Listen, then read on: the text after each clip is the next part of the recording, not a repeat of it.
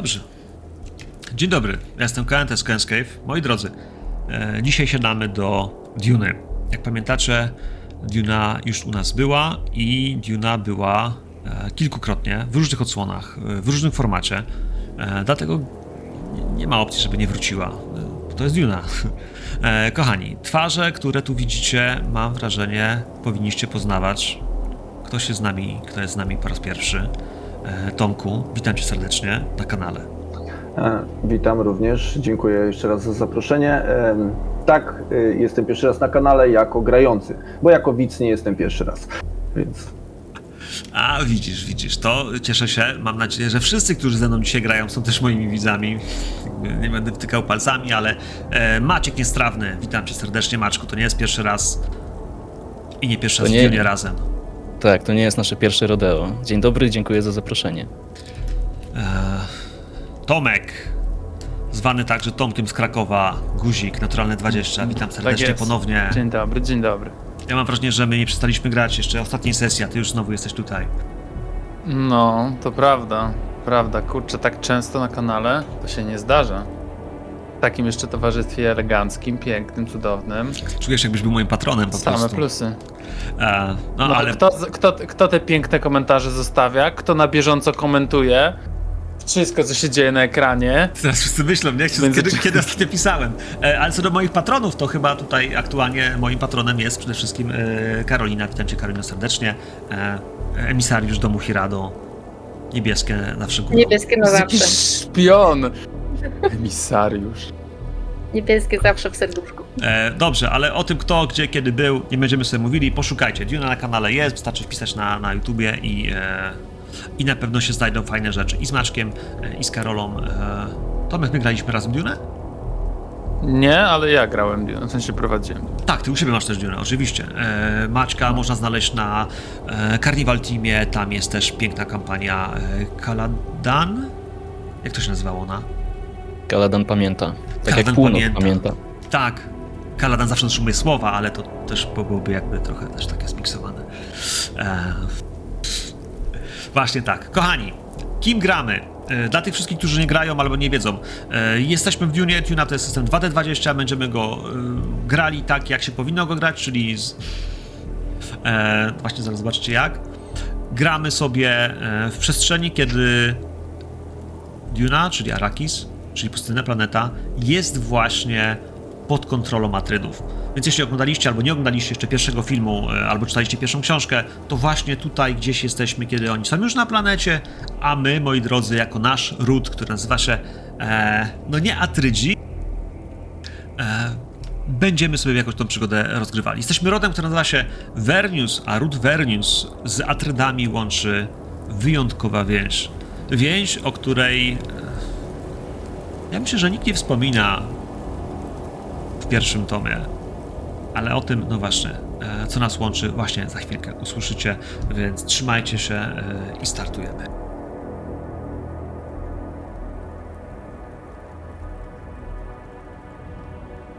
Kiedy zapytasz kogoś, kto mieszka w galaktyce, jakie są najsilniejsze i najpotężniejsze rody w Landsradzie, to na pewno pojawi się tam ród Atrydów. Na pewno pojawi się tam ród Harkonnenów. Jeśli ktoś chciałby wliczyć ród Corino, który aktualnie rządzi Imperium, też można by go tam postawić. No ale potem... Potem to robi się trochę trudniej. We wszechświecie są siły, które nim rządzą. Imperator, gildia, no i konsorcjum, które rządzi gospodarką wszechświata.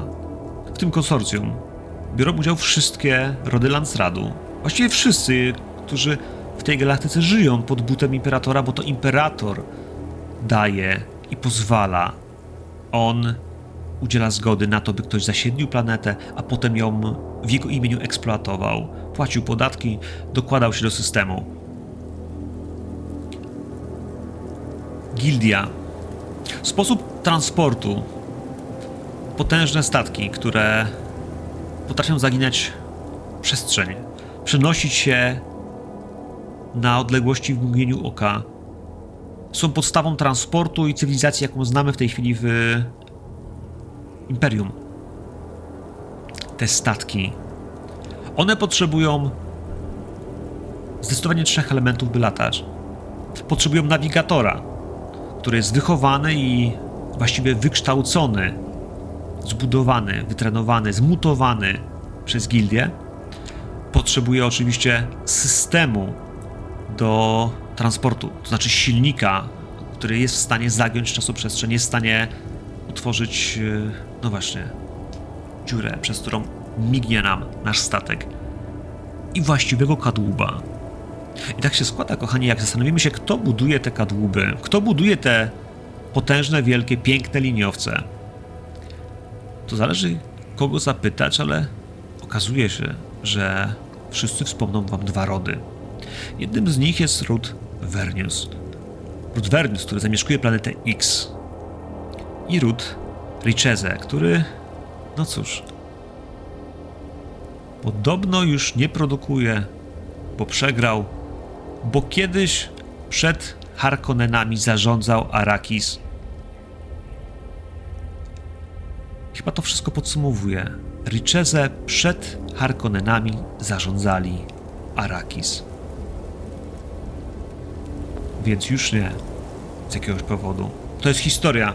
Historia upadku tego domu, historia obniżenia ich wartości. Imperium to się zmienia. I to, kto, gdzie, czym zarządza, w jakiej skali, no to jest właśnie to, na co będziemy dzisiaj sobie patrzeć. Z perspektywy domu Vernius i z waszej perspektywy.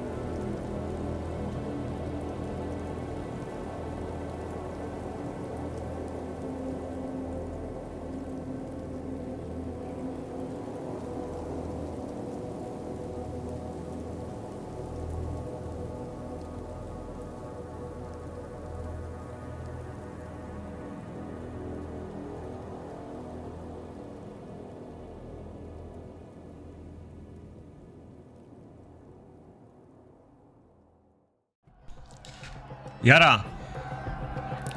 Ja zapytam tylko raz. Skończyłaś zmianę i słyszysz ten tłum, jak wiwatuje. Dookoła ciebie jest miejsce, które doskonale znasz. Arena. I ja bym chciał wiedzieć, jak to ma wyglądać. Jak to ma dzisiaj wyglądać? Dlaczego tutaj jesteś? Właściwie na co liczysz?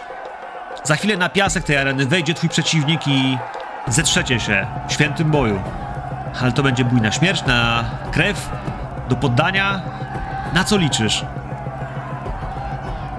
Mm. To zależy, który księżyc dzisiaj mamy. Wydaje mi się, że dzisiaj to będzie jedna z tych walk, w których człowiek może postawić swoje życie. Tłum tak naprawdę jest czymś, co jest tylko w tle, jest tylko szumem. A to, co się liczy, to to, że po raz kolejny będę mogła się sprawdzić, czy rzeczywiście jestem najlepsza z najlepszych. I czy jeśli przyjdzie potrzeba, to będę w stanie odebrać życie.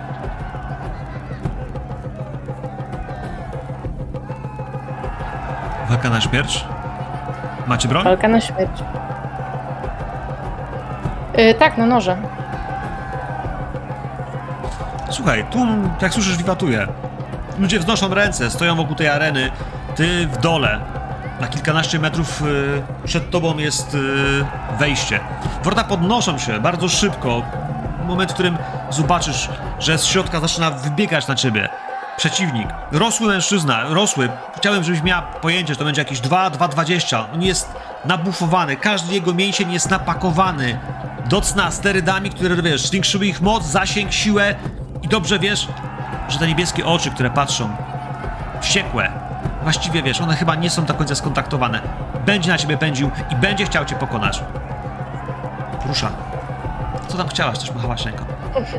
Może nie powinien, no bo to jest rytualna jednak było, nie było walka, więc walczymy bez wspomagania, ale On nie brał nic teraz.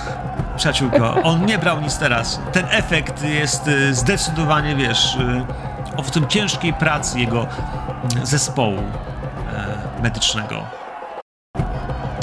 Yy, A może jego hodowcy? Ciężko powiedzieć, jest mierzę- człowiek. Jeszcze. Ja mierzę go. Ja mierzę go od stóp do głów. Ja przyczajam się, tak jak przyczaja się drapieżnik. On jeszcze po prostu się nie zorientował, że dla niego to jest ostatnia walka. Może? Może. Kochani, zacząłem tą przygodę z ośmioma punktami zagrożenia. Po dwa za każdego z was. Kiedy on wchodzi na arenę, moja pula zwiększa się i ja natychmiast tą pulę wydaję na jego umiejętności. On odpala się i jest, wiesz, na pełnej atakując ciebie. Ja myślę, że w jego ręku dopiero za chwilę gdzieś zobaczysz. Myślałem, że on chyba jest bez, bez noża, bo te wielkie łapy wydawały się po prostu, że wiesz, są zaciśnięte w pięści. Nie. Ten nóż, który ma jest wygięty, on jest takim pazurem, który jest wygięty zaraz pod jego nadgarstek, więc on w którymś miejscu, jak on pędzi, spróbuje go obrócić szerokim zamachem cię uderzyć. E, ponieważ gramy 2D20, to ja muszę trudnąć tych kości e, kilka. Zużyję, moi drodzy, 3 punkty zagrożenia z tego, co miałem. Turlam, by ustawić ci poziom trudności naszego starcia. Mam trzy sukcesy. Więc poziom trudności dla ciebie 3.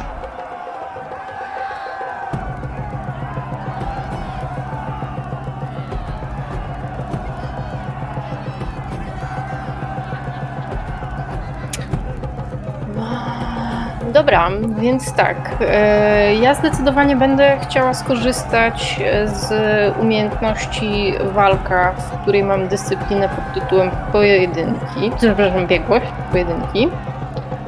E, Chciałabym to podeprzeć swoją motywacją władza, bo ja tu jestem przede wszystkim ze względu na swoje ego.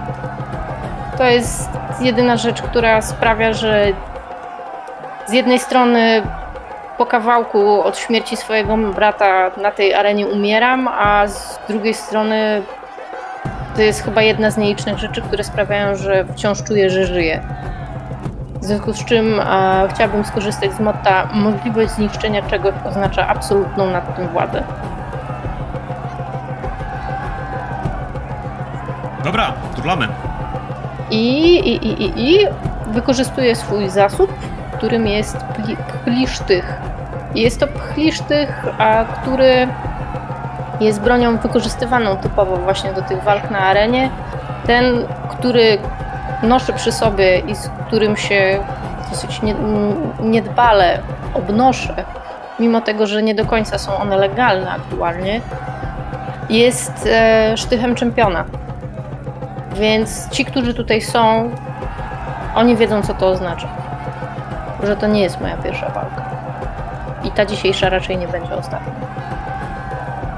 E, słuchaj, jasne, natomiast y, to nie zmniejszy na poziomie trudności ani dać dodatkowej kostki, ponieważ ja nie używałem tutaj, Mhm. wiesz, systemu y, atutów, tylko robimy to na, e, na, po- na, na skirmiszu, wiesz, tylko poziomów, nie? Więc tutaj bez dodatkowych atutów możesz kupić kostki, jeśli chcesz. Chyba, że masz talent, który ci pozwala zyskać te kostki dodatkowo. Ja, ja rozumiem, że używasz, wiesz, broni, Mhm. to jak najbardziej się zgadza.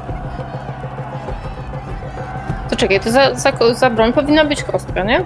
Nie, nie powinna być kostka, to jest tak, że gdybyśmy bawili się w Mhm. atuty, w sensie w ten tryb, w którym A, z- z- bawimy się atutami, to wtedy mówimy o tym, jakie masz atuty i co jest za, co ułatwia, co utrudnia. Ponieważ tego nie robimy w ten Mhm. sposób, bo ja rzuciłem kośćmi, kośćmi nie bawiąc się w, w atuty, tylko ustawienie ci poziomu trudności, to ty tak naprawdę pokonujesz poziom trudności tylko z użyciem swoich kości, a nie... y, dobra, to chcę Zas- kupić jeszcze jedną kostkę. bardzo cię proszę. Y, kochani, ja preferuję jedną zasadę, która jeśli chodzi o zakupy, możecie kupować oczywiście impet ode mnie, znaczy impet, y, kości za zagrożenie, ale gdybyście chcieli mieszać impet z zagrożeniem, kupując na przykład za jedną, kost, za jedną walutę jedno, za drugą drugą, to ja i tak staram się, żeby to było zawsze wykładniczo. Więc jeśli jest na przykład pierwsza kostka za impet, a druga będzie za zagrożenie, za drugą płacicie dwa zagrożenia. Dzięki temu po prostu mamy tą piramidę kosztu y, zachowaną, nie? Myślę, że to jest fair w obie, w wtedy. Dobra, czyli rozumiem, że wtedy to są trzy kostki. W sensie jeden z umiejętności, jeden z y, umiejki, zgodnie z mottem i zgodnie z biegłością.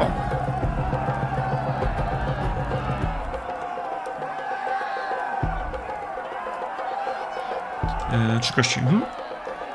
Jak masz biegłość, to będziesz miała wtedy tam tak zwany fokus, nie? Więc będzie e, większa szansa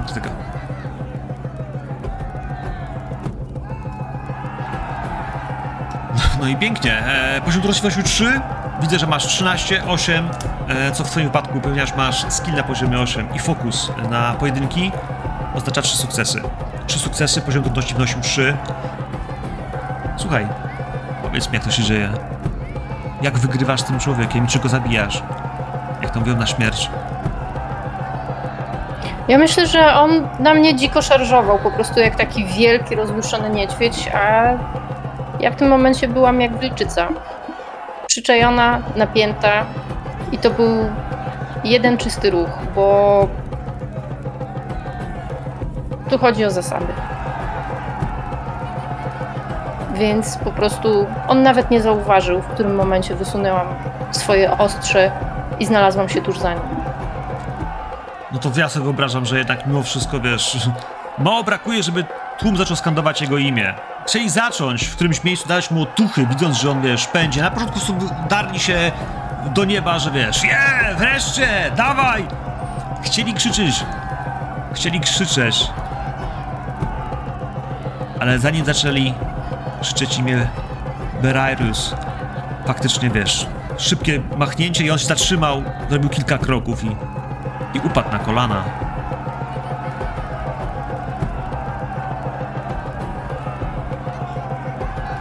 Myślę, że spojrzysz nad trybuny, na tych, którzy skandują teraz już twoje imię. Jara. Tak na ciebie wołają? Tak skandują, czy jakoś inaczej? Tak. Zobaczysz, że stoi wysłannik domu. Zobaczysz, że w tym tłumie, wiesz, dzikich, ucieszonych, z drinkami, stoi człowiek, który nie skanduje, a który ubrany jest y, w szatę, którą dobrze wiesz, noszą ludzie z zamku. I to ludzie wysoko postawieni. Popatrzył tak długo, byś była pewna, że przyszedł do ciebie i że czegoś chce. A potem odwrócił się, a ty wiesz, że musisz go znaleźć.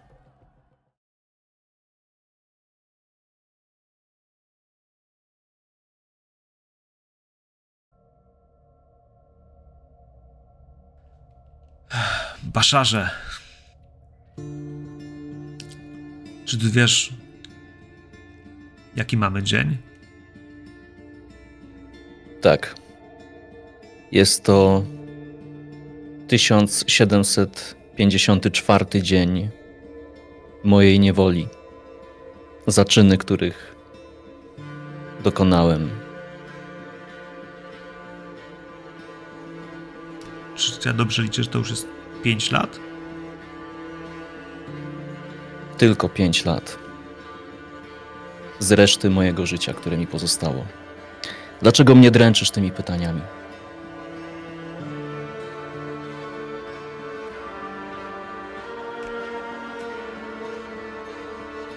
Gdybym cię nie dręczył, ktoś mógłby powiedzieć, że twoje osadzenie jest y, formą wypoczynku. Jest wielu, którzy za taką koję, pokój i jedzenie oddaliby wiele. A ty. A ty potrzebujesz, żeby ci przypominać. Nie chciałbym, żebyś zapomniał. Nigdy nie zapomnę, przyjacielu, nazwisk ludzi, którzy zginęli tamtego dnia. Cam Lower, Sunday Sterling, Nox Zephyr i wymieniam, i mógłbym tak wymieniać miliony nazwisk, bo wszystkie pamiętam.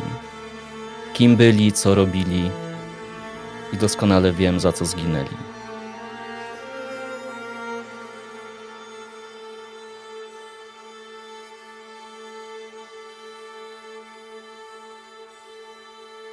Myślisz czasem? Jakby świat wyglądał, jakbyś nie wcisnął czerwonego guzika? Jestem mentatem, przyjacielu.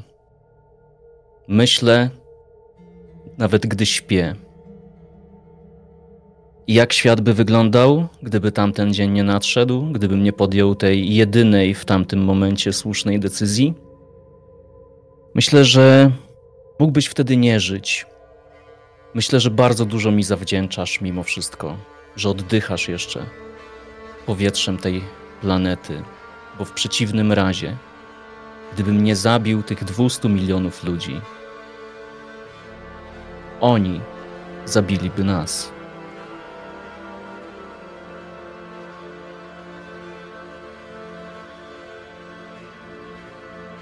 Widzisz, że on czeka przez chwilę. Chciał ci coś powiedzieć, ale zagryzł język, zagryzł wargę gdzieś w środku. Powstrzymał się. To nie jest złośliwy człowiek. On tu przychodzi, bo taka jest jego praca. On ma cię gnębić, ma cię pytać, ma znajdować w tobie wyrzuty sumienia, ściągać je na ciebie. Ale ja on wie- doceniam, ja bardzo doceniam jego pracę, bo jest w tym wybitnie skuteczny. I na przestrzeni tych lat, tych pięciu lat, tej wspólnej naszej samotności, bo myślę, że on jest tak samo skazany na mnie, jak ja na niego, i może każdy z nas odbywa jakąś pokutę w ten sposób. Myślę, że wyrobiliśmy sobie jakąś nawet więź. I wiem, że te pytania nie są bez celu. Mój umysł procesuje wszystko, co powiedział do tej pory, i wiem, w jakim stanie zostawiłem Ruth Vernius i mój własny dom. Mam wrażenie, że wszystko sprowadza się do pewnego punktu kulminacyjnego, który być może dzisiaj został zapoczątkowany tym pytaniem, czy wiem, jak długo już tutaj jestem. Ja myślę, że chciałbym, żebyśmy zobaczyli, jak do tej celi. Myślę, że tam nie siedziałeś, ty. Gdzieś naprzeciwko ten drugi osadzony gość. Nie jest do końca, że go podstawili, ale chyba tak. Ma pilnować, żeby się nie zabił. Nigdy nie wiadomo. Widać drzwi. Widać otwartą przestrzeń z polem siłowym, która tak naprawdę jest tarczą, która blokuje wyjście stąd. Nie jesteś w stanie stąd wyjść. Jest tak ustawiona, aby się nic przez nią nie przedarło. I za nią pojawia się w tej chwili człowiek w białym płaszczu. W białej pelerynie okrywającej skrzętnie jego ramiona, jego dystynkcję. Krótko obcięte włosy. I jakby nie było, natychmiast rozpoznajesz y, wojskową postawę. I on naciśnie, wiesz, przycisk przy tych drzwiach. Widać, jak ta powłoka się wiesz, przełącza. Drzwi są otwarte. Staję wyprostowany, salutuję, oddając mu cześć. I pomimo tego, że jestem tu zamknięty, uwięziony za karę, za czyny, których nie żałuję, ale wiem, że tak trzeba było, to mam przekonanie, że ja służę rodowi, będąc nawet tutaj, bo ja nigdy nie planowałem uciec. Może kiedyś pomyślałem o odebraniu sobie życia, ale to byłoby ze stratą dla rodu. Więc wielkie marnotrawstwo, na które nie możemy sobie pozwolić nigdy. A gdy widzę tego człowieka, tak jak mówię, salutuję i jestem gotów na wszystko, z czym przychodzi, nawet na śmierć. A on, wiesz, kiwnął tylko głową na tego drugiego, ten drugi wstał, kiwnął tobie, wiesz, że jakby dziękuję ci za rozmowę i wychodzi obok niego jak gdyby nigdy nic. Minął go. Oficer robi krok do przodu do twojej celi. Wkłada rękę pod płaszcz i wyciąga wyciąga małą torebkę. Woreczek jest materiałowy, ciemny, i on wkłada do tego woreczka dłoń. Słyszysz zgrzyt metalu. Wyciąga brosze. Złote brosze z orłem. I rzuca ci pod nogi jedną, drugą, trzecią. Ten brzdęk metalu, który upada wiesz, na, na, na twardą posadzkę. Siedem. Siedem insygniów. To są, to są brosze Corino. Na tyle, na ile widziałeś, część z nich jest pokryta krwią.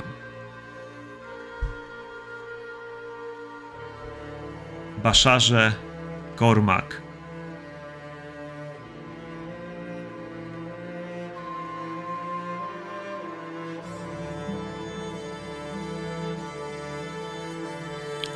Patrz na te blachy patrzy na ciebie. Zabiłeś tylu ludzi, że kilka dodatkowych nie powinno robić różnicy, prawda?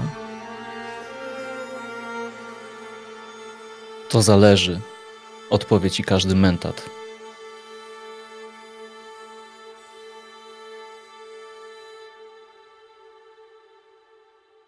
Ja nie chcę za wiele powiedzieć, bo nie wiem jeszcze o co toczy się ta rozmowa. Gromadzę dane. Widzę, że jest to ktoś ważny, ktoś bardzo biegły e, w swojej sztuce. Jeśli to on dokonał tych czynów, analizuję tego człowieka. Czy to on sobie ubrudził ręce, czy to są skalpy, które mu ktoś przyniósł. Więc To są, tak to to są skalpy, które ktoś przyniósł. Najgorsze w tym wszystkim jest to, że dobrze wiesz, że ludzie imperatora są ludźmi imperatora. A to, że na tych blachach jest krew, oznacza, że ktoś ich zamordował i. Zamordował, przepraszam, to może złe słowo, bo morderstwo zakłada intencję zabicia osoby niewinnej.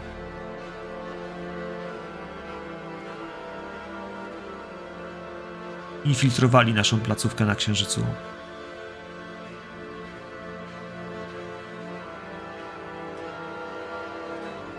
Zatem spotkał ich właściwy dla ich czynu los. Z jakich powodów przychodzisz do mnie tym tematem? Em, czy rozpoznaje jego szarże? To jest jakiś generał, pułkownik, może jakiś inny baszar? Wiesz co, nie poznajesz, bo on faktycznie ukrył to wszystko, wiesz, skrzętnie, żeby nikt nie widział. On, wi wiadomo, że to jest, wiesz, oficer wyższego poziomu, tak bym to nazwał. Więc Ale- jest tutaj totalnie incognito, tak to To rozumiem. jest, to jest misja, która, wiesz, jest, e, powiedziałbym, naj, najwyższej tajności w, tak, w związku z tym.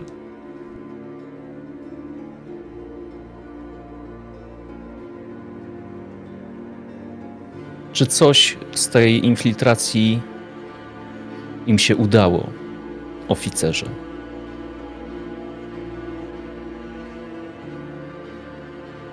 Dwa dni temu. Cztery regimenty Saudarkarów zostały wyeksplodowane na statek gildii.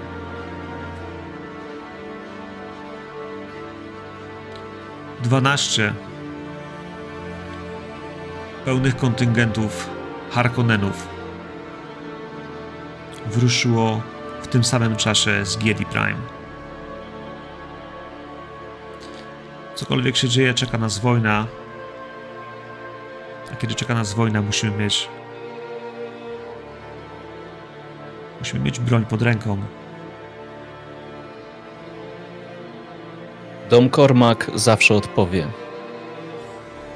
Bo domyślam się, z czym on przychodzi. Kiwa ci głową. Żebyś się. Spojrzał może jeszcze na te twoje, wiesz, drobiazgi, które możesz tu mieć, pamiątki, nie wiem, zdjęcie rodzinne, cokolwiek. Y, Ściany tego pomieszczenia, jakby się im przyjrzeć, są bardzo drobnym y, druczkiem zapisane. Przez to pięć lat, dzień w dzień, ryłem tutaj na tych ścianach imiona i nazwiska ludzi, których zamordowałem. 200 milionów ludzi w całym tym pomieszczeniu. Rzucam okiem na ową celę i na chwilę moje oczy wywracają się do góry. Wchodzę na krótkie, y, krótkie sekundy w mentacki trans. Bo opuszczając tę celę, zostawiam moją przeszłość za sobą. I to, co zrobię z moim umysłem, to taka defragmentacja. Ja muszę sobie zdefragmentować umysł, żeby on był gotowy na to, co nas teraz czeka. To, co powiedział ten człowiek, nie trzeba być mentatem, żeby wpaść na to, że czeka nas wojna. A mój umysł musi być znowu ostry, niczym fremeński krysnusz. I gdy minie kilka chwil, zacznę wychodzić z celi, zgodnie z jego intencją. Poczekaj. Chcesz mi powiedzieć, że spakujesz wszystko to, co przez ostatnie 5 lat wypisywałeś na tych pieprzonych ścianach i teraz schowasz to do pudełka, które odsuniesz do kąta tego pokoju? Jestem mentatem. To chcę zrobić, bo te nazwiska będą mi przeszkadzać. Poziom trudności 3. To nie jest niemożliwe, ale to nie jest takie proste jak, no właśnie, spakowanie się i schowanie do szafy niepotrzebnych rzeczy. Pięć lat. W porządku. Zatem ja to będę racjonalizował, więc rozumowanie. I ten człowiek przychodzi do mnie, budząc we mnie moje poczucie obowiązku. A skoro ym, to jest tak trudne, to świetnie wpisuje się w moje motto, bo mam, e, że jeżeli idziesz przez piekło, to nie zatrzymuj się. No i to jest ten moment, kiedy ja nie chcę się zatrzymywać nad przeszłością, tylko iść naprzód. Kupię od ciebie kość, żebym miał e, trzy kości. Bardzo proszę. I y, hmm, hmm, hmm. czy tutaj może zagrać moja biegłość analiza danych? Bo ja to wszystko biorę na zimno. Czy to nie jest ten moment? Wiesz co, wydaje mi się, że nie. Tutaj brakuje faktów, tu bardziej jest właśnie to skupienie się na sobie, na wiesz, własnym przemyśleniu tego, kim jesteś i, i dokąd musisz pójść. Yy, trzy sukcesy, każdy na jedynce. I to oznacza, że wiesz, możesz iść do przodu przed siebie gotowy do boju, gotowy do wszystkiego, to, co cię, wiesz, do czego ci potrzeba.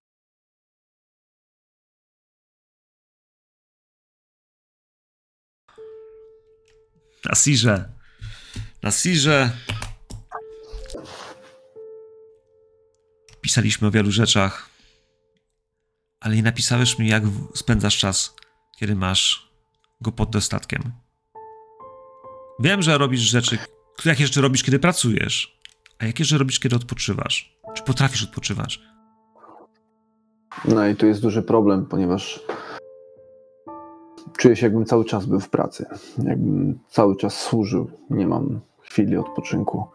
Ale gdzieś tam staram się mm, wyjść w jakieś miejsce, które w miarę jest przystosowane do tego, żeby e, udawało albo zbliżone do e, jakiegoś zakątka e, przyrody. E, gdzieś tam wody płynącej, która staram się, żeby mnie uspokajała.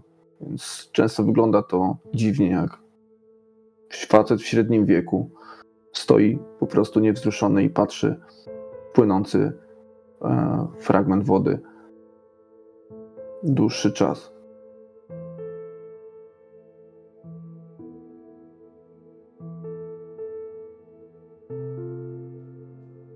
Rzeka. Mówi się, że nie można wejść dwa razy do tej samej. A ty patrzysz i. Powiedz mi, liczysz na to, że nie da się popełnić dwa razy tych samych błędów? Jesteś pewien, że znowu ich nie popełnisz? Uczysz się na własnych błędach?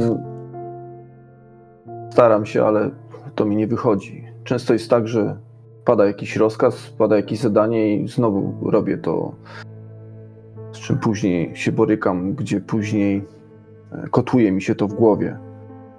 Staram sobie jak mantrę powtarzać pewne słowa.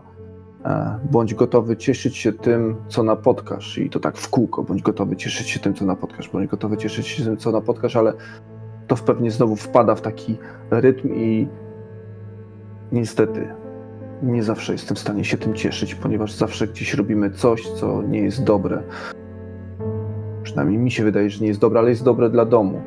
A ja służę temu domowi i zrobię wszystko, albo prawie wszystko. Przynajmniej na razie zrobiłem wszystko, co mogę, żeby służyć mu jak najlepiej.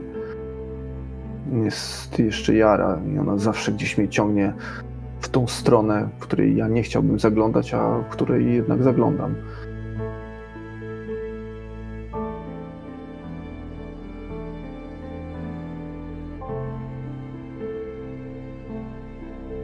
Chciałbym, żebyś zobaczył po drugiej stronie tej rzeki. Kilkanaście metrów to nie jest, wiesz, strumyk, to jest rzeka. Po drugiej stronie rzeki stoi chłopak.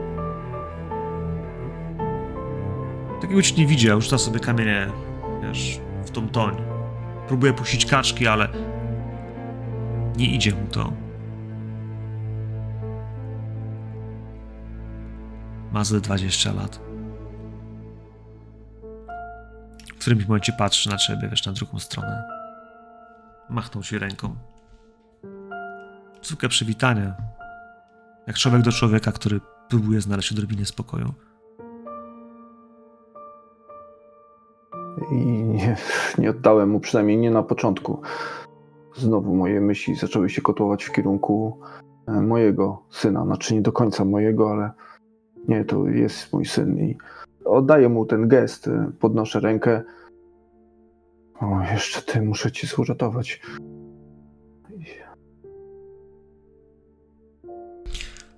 Musisz. Ale nie wiem jak.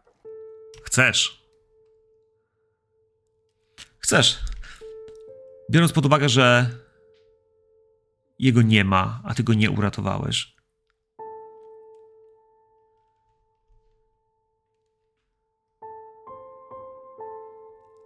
Myślisz o tym, jak powiedzieć o tym, o tym jego, jego matce?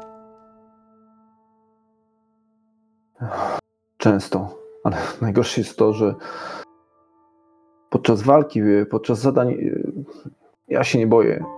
Mogę, mogę skinąć. Idę w miejsca, w których nie każdy pójdzie, a, a boję się użyć tych słów i, i powiedzieć, przyznać się. Przyznać się jej, że zawaliłem sprawę. Nie mam jeszcze takiej odwagi. Najpierw muszę coś spróbować, żeby, żeby go wyciągnąć. Może Julius mi pomoże. On tyle rzeczy wie i ma dojścia.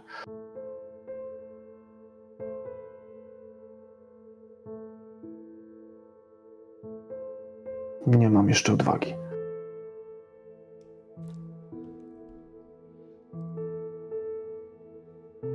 Biorąc czysto teoretycznie taką opcję,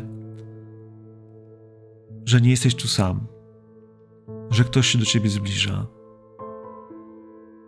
że chciałeś być tu sam i w sumie jesteś czujny jak zwykle. Jakbyś go usłyszał?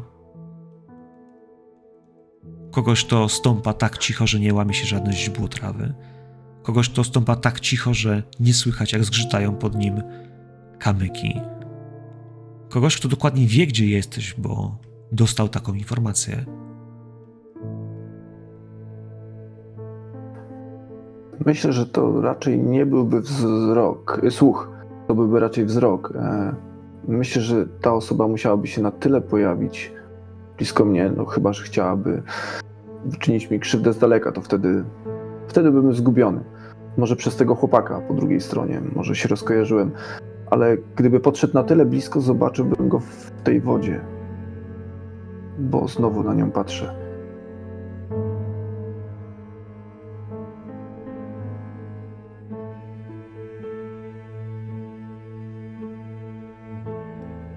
Osoba, która idzie jest prawie nie do wykrycia. Jej umiejętności skradania są wybitne. Nie słyszałeś żadnego wiesz, dźwięku. Ptak, który siedzi na drzewie obok, wiesz, cały czas ćwierka, niewystraszony tym, co się dzieje. Ty się nie ruszasz, a, a mimo wszystko ktoś pojawia się obok ciebie. Pytanie tylko, czy faktycznie będziesz świadomy tego, że on tam jest. Poziom trudności nosi 5. Jeśli chcesz, wiesz, o to walczyć, by to wiedzieć, by wykazać się w jakiś sposób swoją, wiesz, czujnością, grajmy. Jeśli nie, to po prostu powiedz, że, że jest to zbyt trudne. Myślę, że, myślę, że jest to zbyt trudne i jednak zagrałbym na tym, że rzeczywiście złapał mnie w takiej chwili, może później będę sobie to wyrzucał, ale że złapał mnie w takiej chwili, że e, rzeczywiście czuję się zaskoczony. I starałem się nie wzdrygnąć pewnie, kiedy e, mówię, czy zobaczyłem jego w odbiciu w końcu, czy, czy w końcu usłyszałem. No ale pewnie on, jeżeli jest na tyle znamowe ciała, to wiedział, że, że jestem zaskoczony i zwróciłem e, głowę w jego kierunku, przypatrując się tej osobie. Więc wiesz, w którymś momencie Ja po prostu, mówię- wiesz, zobaczyłeś, wiesz, odbicie gdzieś w wodzie, spojrzałeś za siebie, ten ktoś nie chce ci zrobić krzywdy. Kobieta, ubrana uniform, krótkie blond włosy, lekko zrzesane na bok, idealnie wyprasowany mundur. w kancik, w każdym miejscu i w każdą stronę. Uśmiecha się do ciebie, a ty ją dobrze znasz. Dobrze. Każdy, kto chociaż trochę wie, kto się liczy, ją zna.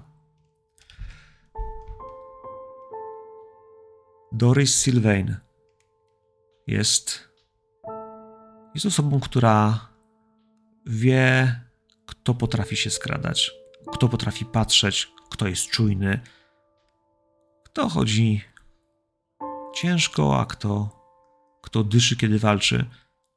Wie wszystko. Niektórzy mówią, że prawdopodobnie, być może, ale to przecież nie jest pewne, bo jakże można być pewnym, że ktoś jest mistrzem szpiegów. Ale nigdy nie raportowałeś do nikogo ważniejszego. Pani, skłoniłem głowę. W jakiś sposób czuję, że mogłem oblać ten test. Z drugiej strony, gdyby mi się udało, cóż, nie, niezbyt dobrze by to o niej świadczyło, więc tylko skiniam oddając jej honory.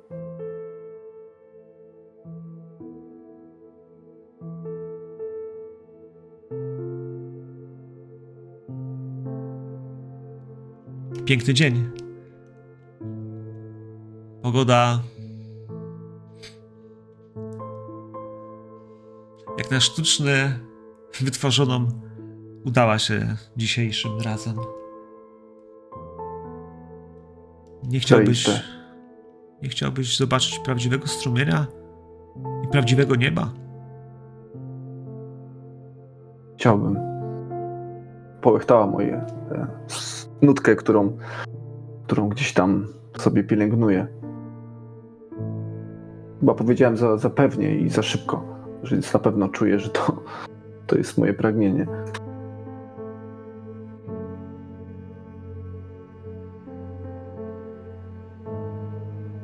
Będziesz potrzebny na misji.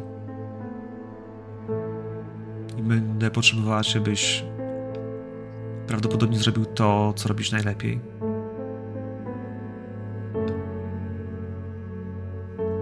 Nasz dom potrzebuje ludzi, którzy są gotowi oddać za niego życie i którzy gotowi są dla niego życie zabrać. Z więzienia wyciągnęliśmy kogoś, kto nie cieszy się sympatią tłumów, ale kogoś, kto jest skuteczny. Będziemy mieli dla niego i jego eskorty misję.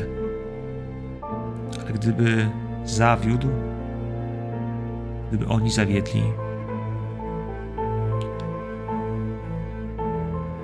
ktoś musi posprzątać i chciałabym, żebyś to był ty.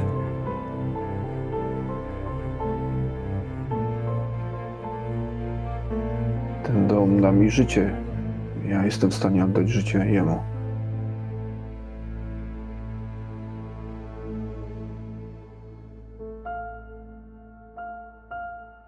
Ale to wiesz pani, bo inaczej byś nie przyszła do mnie. Przyszłam do ciebie, bo w drużynie będzie. będzie Krasus.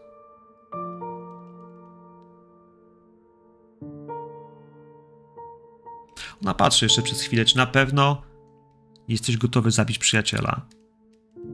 Czy jesteś gotowy poświęcić kogoś, kto. kim już wspomniałeś, jako kimś, kto buduje w tobie jakieś pozytywne nadzieje. Na pewno jest dłuższa chwila ciszy.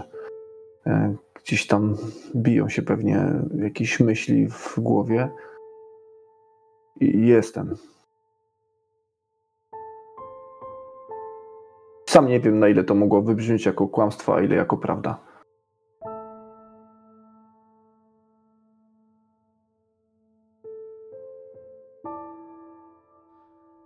Patrzy.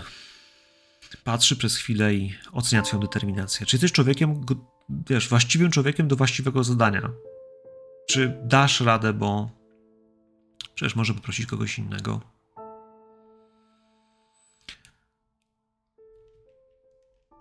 Dam radę pani.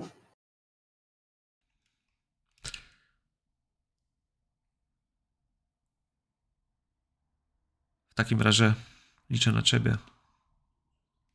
Do zobaczenia w sali odpraw. Kiwnie ci głową i zacznie się, wiesz, wycofywać. Eee. Panie Krasus. Koledzy cię mówią Jules, Julius, Jules, Julius. Pytam, bo wiadomo, co planeta to inna wymowa. E, Julius, Julius.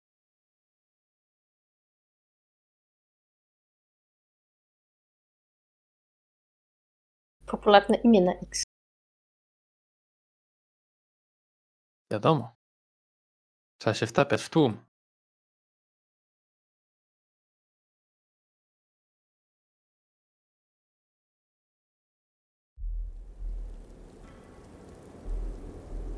Jak tam w twoim życiu, Krasusie?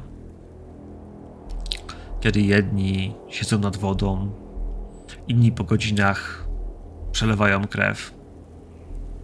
Wiem, że niektórzy nie mają nic innego do roboty po godzinach, więc siedzą po prostu na dupie w celi, ale, ale ty, ty masz wybór. Tak, tak. e, Julius ma wybór. Mm, I z własnego wyboru siedzi w tym momencie przy dość dużym, chyba nowym stole w swoim gabinecie. A ma sporą, taką korkową tablicę. Trochę stary styl rozwiązywania niektórych spraw. Zdjęcia, karteczki papieru, pineski, linki z włóczki i różne osoby powiązane ze sobą w ten czy inny sposób za pomocą różnych kolorowych linek. To, gdzie, kiedy, po co, dlaczego. Siedzi teraz nad jakąś sprawą. Może. Może właśnie ktoś zniknął skądś. Może gdzieś jakiś agent nasz został złapany i stara się dowiedzieć dlaczego, po co, kto to zrobił, kto zawiódł i jak możemy go wyciągnąć stamtąd, zanim sprawa się rypnie bardziej niż e, do tej pory się ryp. No ale to nie macie mikrodetonatorów, żeby się ich pozbyć? Czy to był ktoś, kto miał imię i w związku z tym nie traktowaliście go jak zwierzęcia? Julius od bardzo dawna, właściwie od momentu, kiedy dołączył do jako cóż, bieg, jako człowiek oddelegowany do różnych, przeróżnych mrocznych czasami zadań, e, zaczął doceniać wagę ludzkiego życia. Tego, jak ci najmniejsi pracują na dobro tych większych i jak ci więksi powinni ochraniać tych mniejszych. A przynajmniej takim ideałem mógłby się kierować. Jest patriotą i patrzy na to, by nasz ród był bezpieczny, by jego tajemnice były bezpieczne, by odpowiedni ludzie, no cóż, kierowali domem i jego ruchami. Także jest mu bardzo. Ciąży mu gdzieś wewnętrznie to, co. No myślę, że Julius by wiedział o tym, co zrobił Bashar. 200 milionów ludzi? Hm, To nie jest kopnięcie piłki do bramki. Ja myślę, że, może dla niego jest. ja myślę, że wszyscy kojarzą to nazwisko. Wszyscy wiedzą, bo to nie jest tak, że on zniknął i, i, i świat wyparował. Był proces, był herold zmiany, były były transmisje. No i myślę, że w tym wszystkim wiesz. Jeszcze nikt nie powiedział, że on wyszedł. Ale chciałbym, żeby tym małym miejscu, w którym teraz jesteś, do drzwi widzisz, że wiesz, za tym szkłem pojawiają się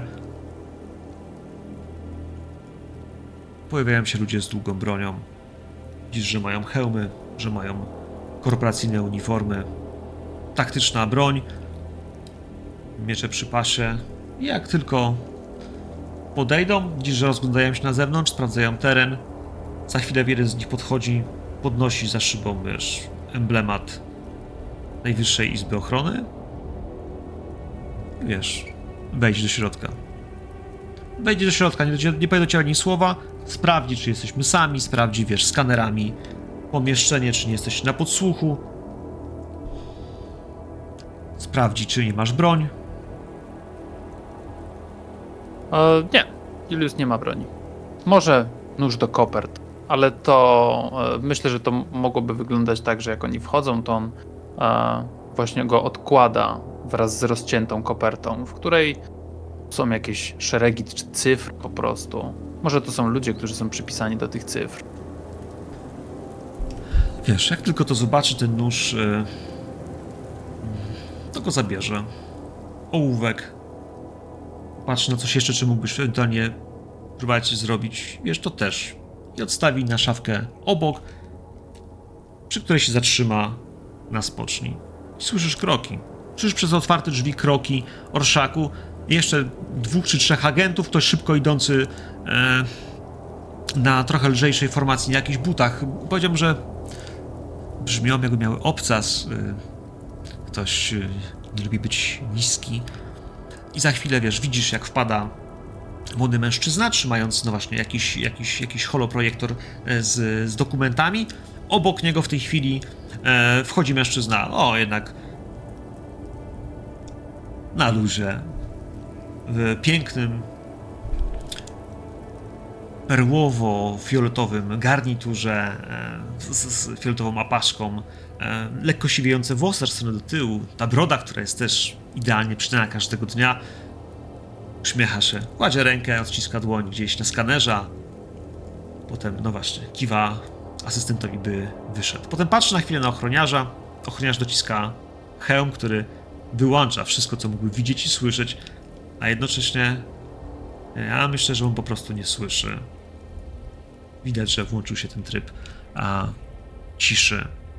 Bardzo przydatny przy, no właśnie,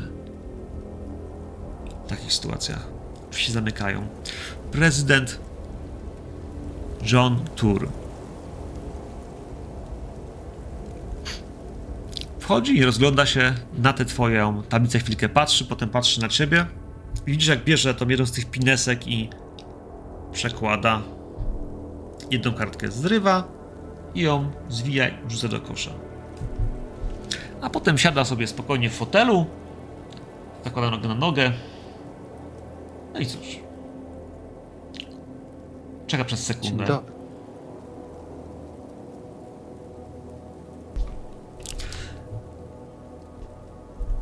Witaj, chłopcze. Skoro pomogłem Czym ci w śledztwie, pomóc? zakładam, że mógłbyś mi się odwdzięczyć. Drobiazg e, za godzinę będziesz e, na odprawie misji dyplomatycznej, która zabierze cię z naszej pięknej planety.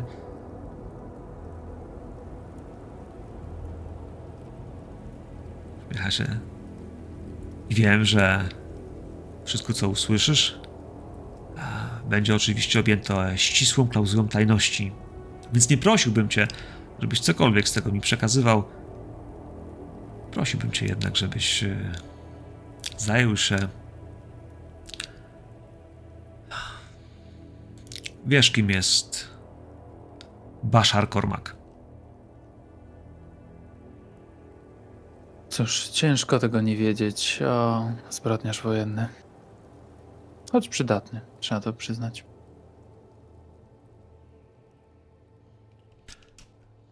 jako społeczeństwo ponieśliśmy olbrzymie koszty tamtego wydarzenia. I szkoda byłoby, żeby poszły one na marne. Bashar.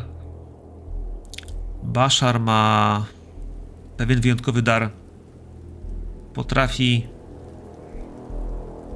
potrafi zapomnieć, że ludzkie życie ma wartość. Są momenty, kiedy takie umiejętności są w cenie.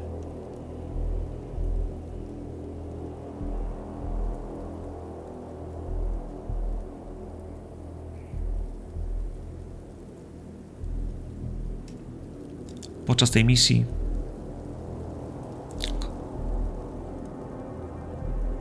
podejrzewam, że ktoś będzie chciał go, jak to się mówi, wykorzystać. Do czego nie możemy dopuścić.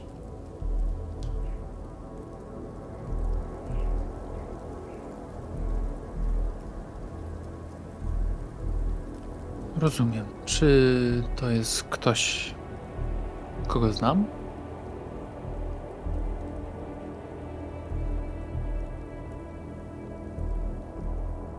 Nie wiem. Ale drogi chłopcze, jeśli ktoś będzie chciał zwerbować Baszara, chciałbym, żebyś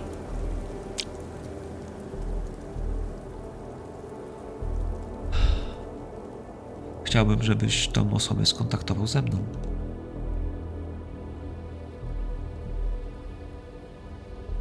Kontaktował.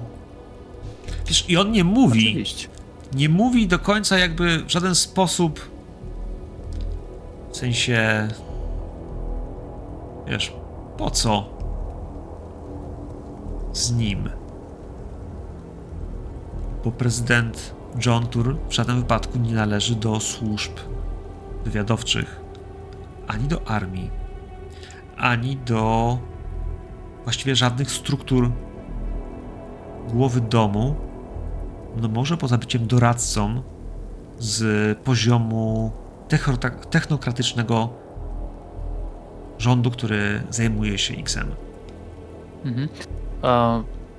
Słuchaj, chciałbym sprawdzić, a, dlaczego mu na tym tak bardzo zależy. W sensie, jakie są jego motywy tym, że on do mnie z tym przychodzi. Że on do mnie przychodzi z tym, a nie e, nasz e, agent wywiadu.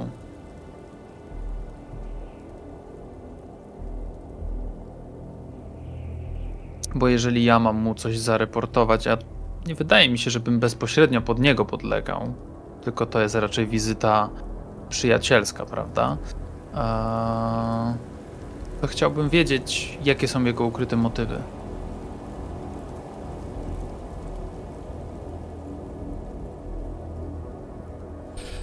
Zróbmy to podobnie Ja jak poprzednim tutaj, razem. e, Ja rzucę za niego, mhm. za jego, wiesz, komunikację, za to, w jaki sposób się zachowuje, może za jego dyscyplinę, e, w tym, w jaki sposób, wiesz, y, trzyma ten fason i jak o rzeczach, które brzmią jak zdrada stanu, mówi tak, wiesz, jakby było, było jak, jak to powiedziesz, jak gdyby było to kopanie piłki do bramki.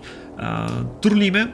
Ja, biorąc pod uwagę, że on się tu pojawił, dodałem za, za każdego naszego NPC, który się pojawiał, a był zagrożeniem, e, dwa punkty zagrożenia, więc zużyję te dwa punkty i jeden dodatkowy, który jeszcze miałem na stole. Zostają mi cztery, ale ja w ten sposób kupuję dwie kości i rzucę czterema na raz. E, Uff. Pewnie cztery sukcesy, nie? Biorąc pod uwagę, że mówimy tu o dyscyplinie tego człowieka, wyobrażam sobie, że tych sukcesów przyjacielu jest sześć. Masz fokus na trójce, w Sześć? sensie wiesz, no Mhm. No jasne, jasne, oczywiście, że tak. dyscyplina Słuchaj, i komunikacja u niego są najbardziej, wiesz, rozwiniętymi cechami. No, przykro mi.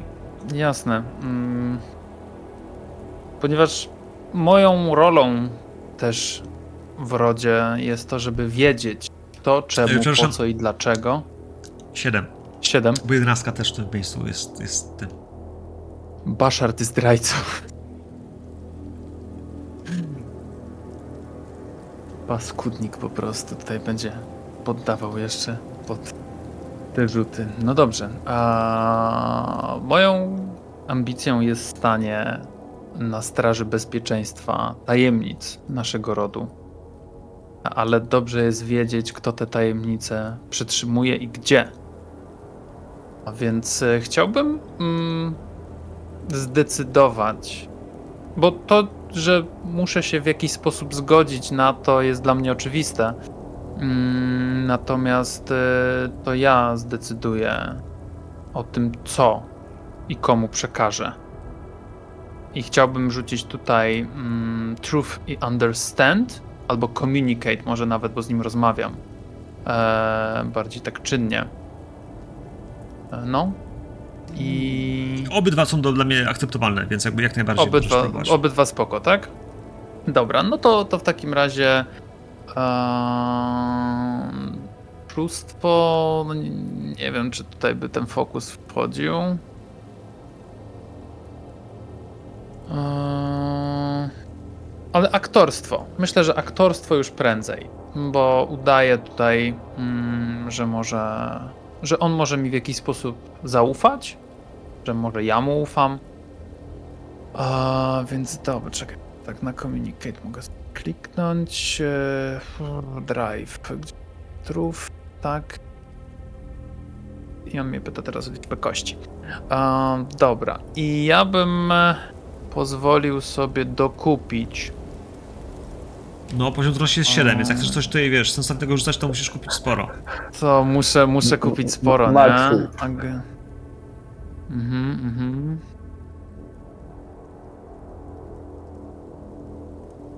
Dobra, no dobra, to kupię trzy kości w takim razie. O Boże, znikło mi okienko. Czyli będę rzucał pięcioma kośćmi. Jasne? Mam 10 I- punktów zagrożenia. Sprawdźmy to. Using focus. Yes. No, kolego. Kurde. Słuchaj, nie ze mną te numery, Hans. E, Znaczy, panie Żontur. Dla tych, którzy nas słuchają, a Julius rzucił na Communicate z prawdą. Jego skill wynosi 8 i miał fokus na aktorstwie. To znaczy, że wszystkie wyniki poniżej 8 są krytycznymi sukcesami. I rzucił 6, 11, 15, 7, 7. Ma 3 krytyczne sukcesy i dwie pojedyncze, zwykłe e, sukcesowe kości, powodując, że jednocześnie uzyskał w ten sposób e, 8 sukcesów, co wyrównało pulę 7 i zyskało ci jeden punkt nadwyżki, więc jeden punkt impetu ląduje w waszym wspólnym koszyku.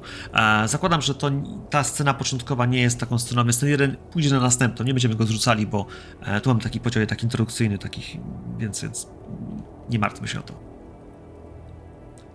On gdzieś coś mówi, Powiedz mi, uśmiecha e, się. powiedz mi jeszcze jedną rzecz. E, Czy to jest e, test, mm, bo tu mam coś takiego, co się nazywa ukryty motyw, taki mam talent. E, Kiedy przeciwnikowi nie powiedzie się test rozumowania lub komunikacji przeciwko mnie, możesz natychmiast stworzyć atrybut, który odzwierciedli fałszywe wrażenie, jakie odnosi na mój temat. Czy to by się wliczało w tą scenę? I jak najbardziej tak. Dobra, to y, myślę, że takim atrybutem byłoby to, że on mi ufa. Że może nawet mi powiedzieć nieco więcej. Jeżeli oczywiście jakby to uznasz, ale jakby zaufanie, że to, to jest w dobrych rękach ten temat, że, że jakby to nie wyjdzie nigdzie indziej poza ten pokój. No, To jest. Y, Więc wiesz, on wiesz, To wiesz to, kiedyś, ja wiesz, kiedy to powiedział, popatrzył, jak ty wiesz, tam reagujesz na to, możesz powiedzieć dwa, trzy zdania, ale on na tym w którymś miejscu pobłaża sobie, wiesz. Pierwsze, to jest jednak prezydent, więc on lubi być na świeczniku, lubi, kiedy ludzie na niego słuchają. Myślę, że nawet może lubić sam, wiesz, ton swojego własnego głosu. Więc tym bardziej, kiedy wiesz, podpuszczasz to wszystko i wiesz, kiwasz, że jak, jak najbardziej, wiesz, y, skoro on ci pomógł, a właśnie zdjął kogoś i przepiął pineską, wiesz, winnego tego całego zamieszania, którego właśnie robiłeś, to też sugeruje, że może wiedzieć znacznie więcej i pomimo, że nie jest Spymasterem, to kto wie tak naprawdę, wiesz, jakie wewnętrzne organizacje on gdzieś tam sobie e, konstytuuje. Natomiast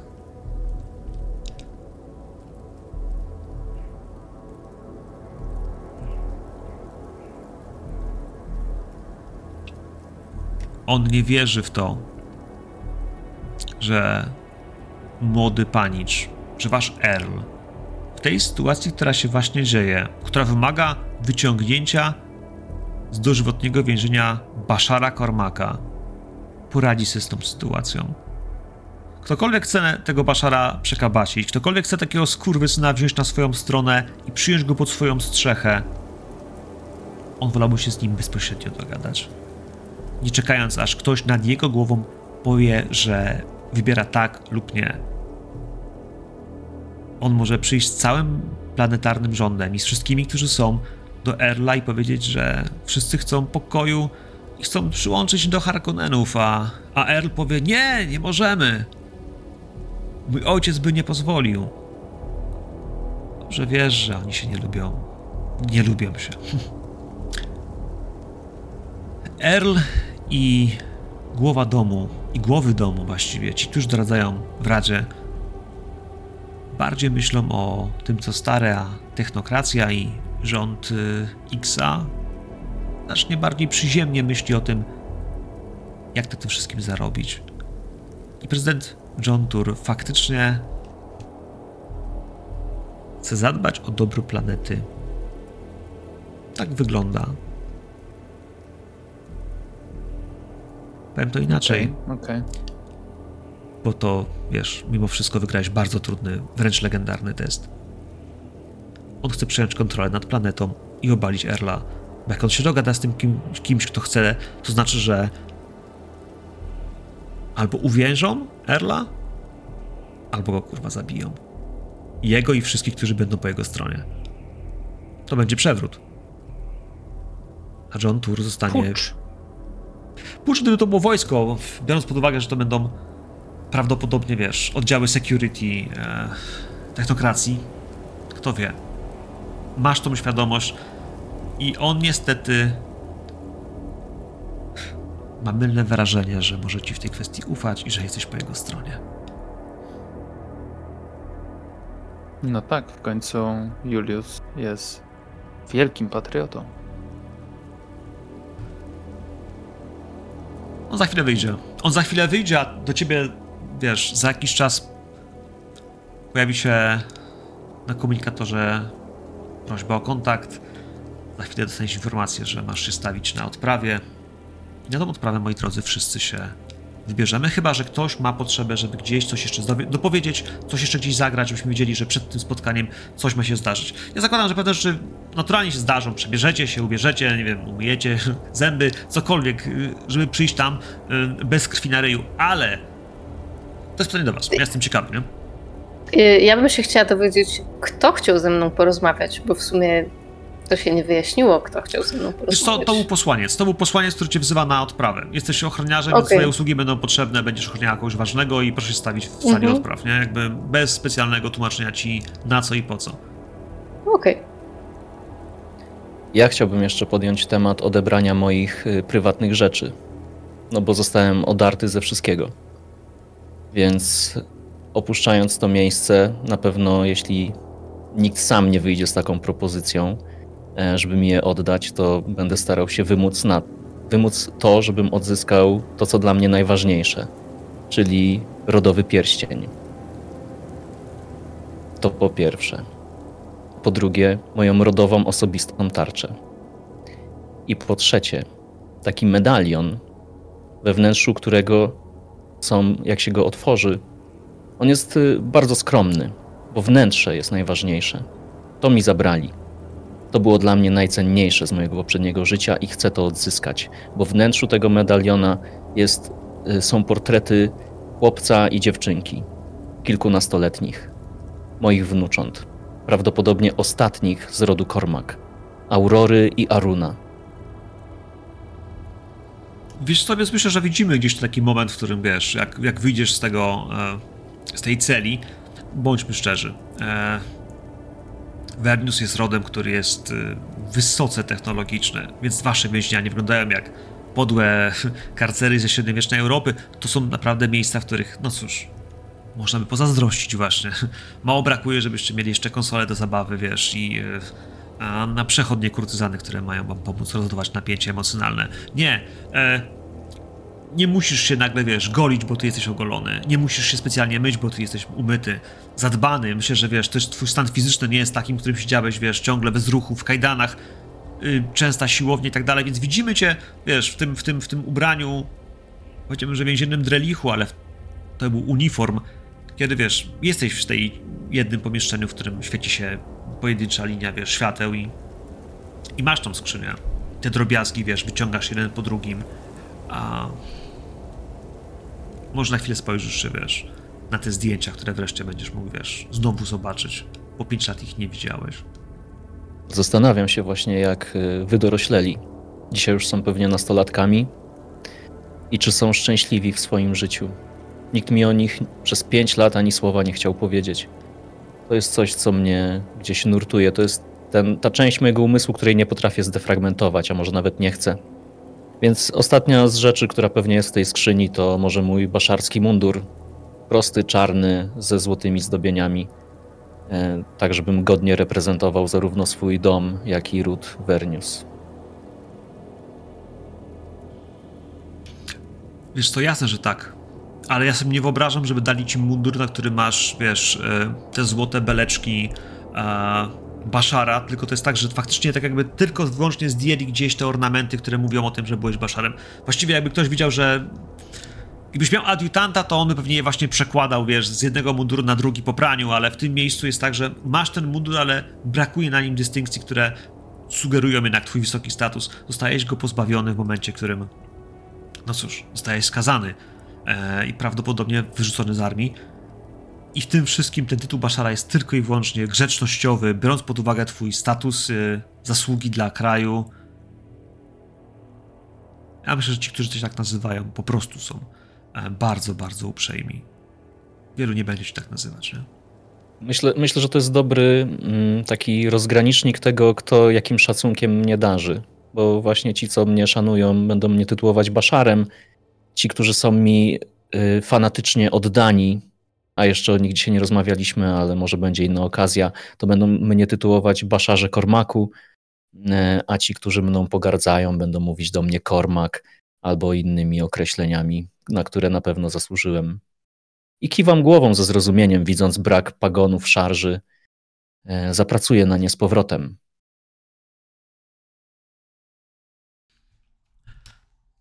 Ktoś coś jeszcze?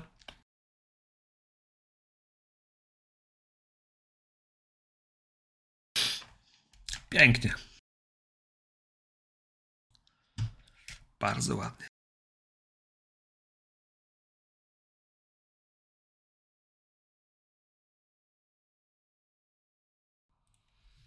Kochani, w takim razie przeniesiemy się do kolejnej sceny. Do kolejnej sceny, która będzie miała miejsce w pałacu. Bo ponieważ misja jest z ramienia domu, więc oczywiście odprawa i cała delegacja będzie również delegowana e, z miejsca, w którym ten dom rezyduje. A w przypadku Vernius jest to pałac. Planeta X, w której on się znajduje, niestety w wyniku wojny została prawie całkowicie zniszczona. Na powierzchni na powierzchni jest dosłownie jedno małe miasto, na którym jest spaceport, a cała reszta wszystkiego, co mamy, podziemnych miast, stolicy i tak dalej, wszystko to jest pod ziemią. Gdzieś pod ziemią jest też tak potężny loch, komora, jaskinia, w której znajduje się ten piramidalny kolos, którym jest y, pałac Domovernius. Kiedy Petra, nie Petra, Doris mówiła o sztucznym niebie, to faktycznie ono jest pod kopułą wyświetlane w taki sposób, w którym wszystkim, którzy mieszkają, wydaje się, że właściwie nie ma różnicy. Może fakt, że rzadko kiedy są tam burze i y, nie pada z, niego, z nich deszcz, a, ale starają się stworzyć warunki idealnie odzorowujące przeszły X przed kataklizmu. Ale nadal dużo współczesnej technologii, pojazdy, które jeżdżą, e, pojazdy latające, jeżdżące, pływające, kolejki. E, myślę, że graviporty, które wożą wszystko windami w górę i w dół na wielu poziomach. Chciałbym, żebyście mieli poczucie, że to jest ultra nowoczesne, technologiczne miejsce. Ta piramida, jakkolwiek jest y, gigantyczna, jest cała ze stali, srebra i, i szkła, które wydaje się, że no, jest tylko i wyłącznie w waszym zasięgu i dostępie.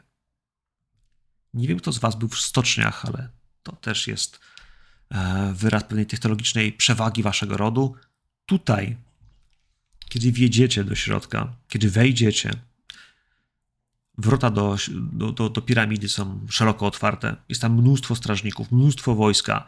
E, Będziecie witani, będziecie też przeszukani, odprawieni, otrzymacie oczywiście legitymację. Jakbyście wchodzili do korporacyjnego, gigantycznego kołchozu, ale pełnego wojska, armii, ludzi, którzy mają broń i którzy są fanatycznie oddani domowi. No bo jakby nie było, głową armii jest Earl. Earl, który. Który jest dzieckiem. No bo tak się składa, że ciężko go nazywać e, mężczyzną.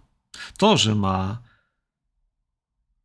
że ma kobietę, wcale nie znaczy, że jest gotowy podejmować decyzje zmuszające go, no właśnie, do poświęcenia ludzkiego życia.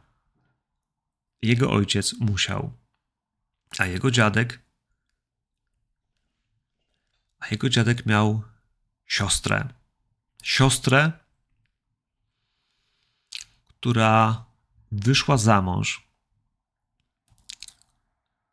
za Atrydę. Za Leto Atrydę. Miała z nim pierworodnego syna. Niestety doszło do zamachu. Wiktor Atryda, pierwszy pierworodny syn Leto Atrydy, ginie w zamachu. Zamachu, który spra- sprawiła na niego właściwie jego matka. Matka rzuca się, zwierzy popełnia samobójstwo. W tym wszystkim więzi łączące Wernius z Atrydami w jakiś sposób są osłabione.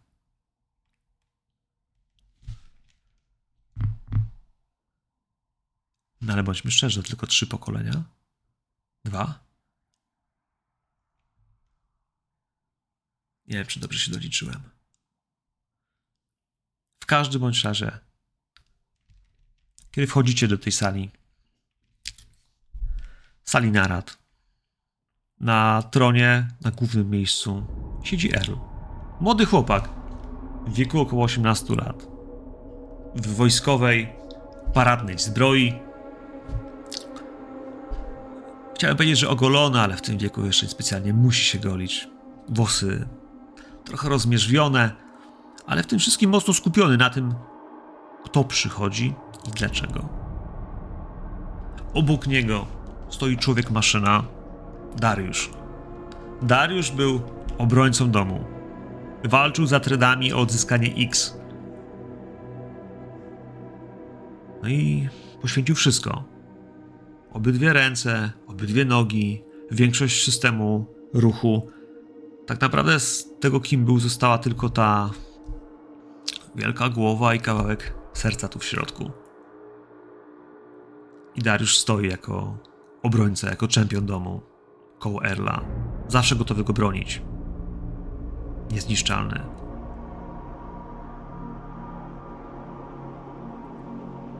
Przed tym nimi jest y, otwarta sala.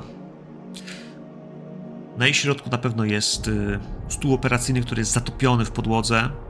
Lampiony, świetliki, diody, przełączniki. Myślę, że też sterowane i gestem, i wzrokiem, i rozkazami ustnymi, głosowymi mm, wokół tego kręgu, który jest mapą holograficzną, która też podnosi się jako takie wypiętrzenia pokazujące e, aktualne stany e, zapasów, wojska, wszystkich różnych rzeczy, które mają się tu pojawiać.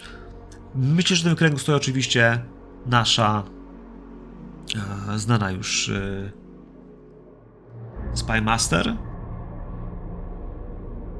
Doris. Będzie tam oczywiście Na pewno stał już Nasir, Krasus.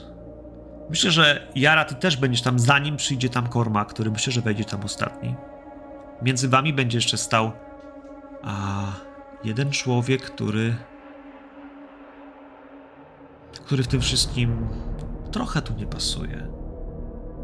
Ale no właśnie. Cinello Adrik jest y, czarnoskórym, przystojnym, młodym mężczyzną. około trzydziestki, nienagadnie ubrany w biało-złoty mundur, jest w korpusie dyplomatycznym i jest emisariuszem domu. Jest, y, jakby nie było, dyplomatą i odpowiada za kontakty z innymi członkami Landsradu, za kontakty z, nazwijmy to sobie, z Imperium i Imperatorem. Y, No i w tej sytuacji jego obecność tutaj, w tym zestawieniu, wydaje się być faktycznie odrobinę niepasująca, bo ludzie, którzy tutaj są. Rasusie, mam wrażenie, że masz wrażenie, że potrafią zabijać. A Cinello chyba. Chyba nie. No cóż, ja też nie zabijam. Tak mówię. Tak mówią, prawda. Chociaż, kto wie.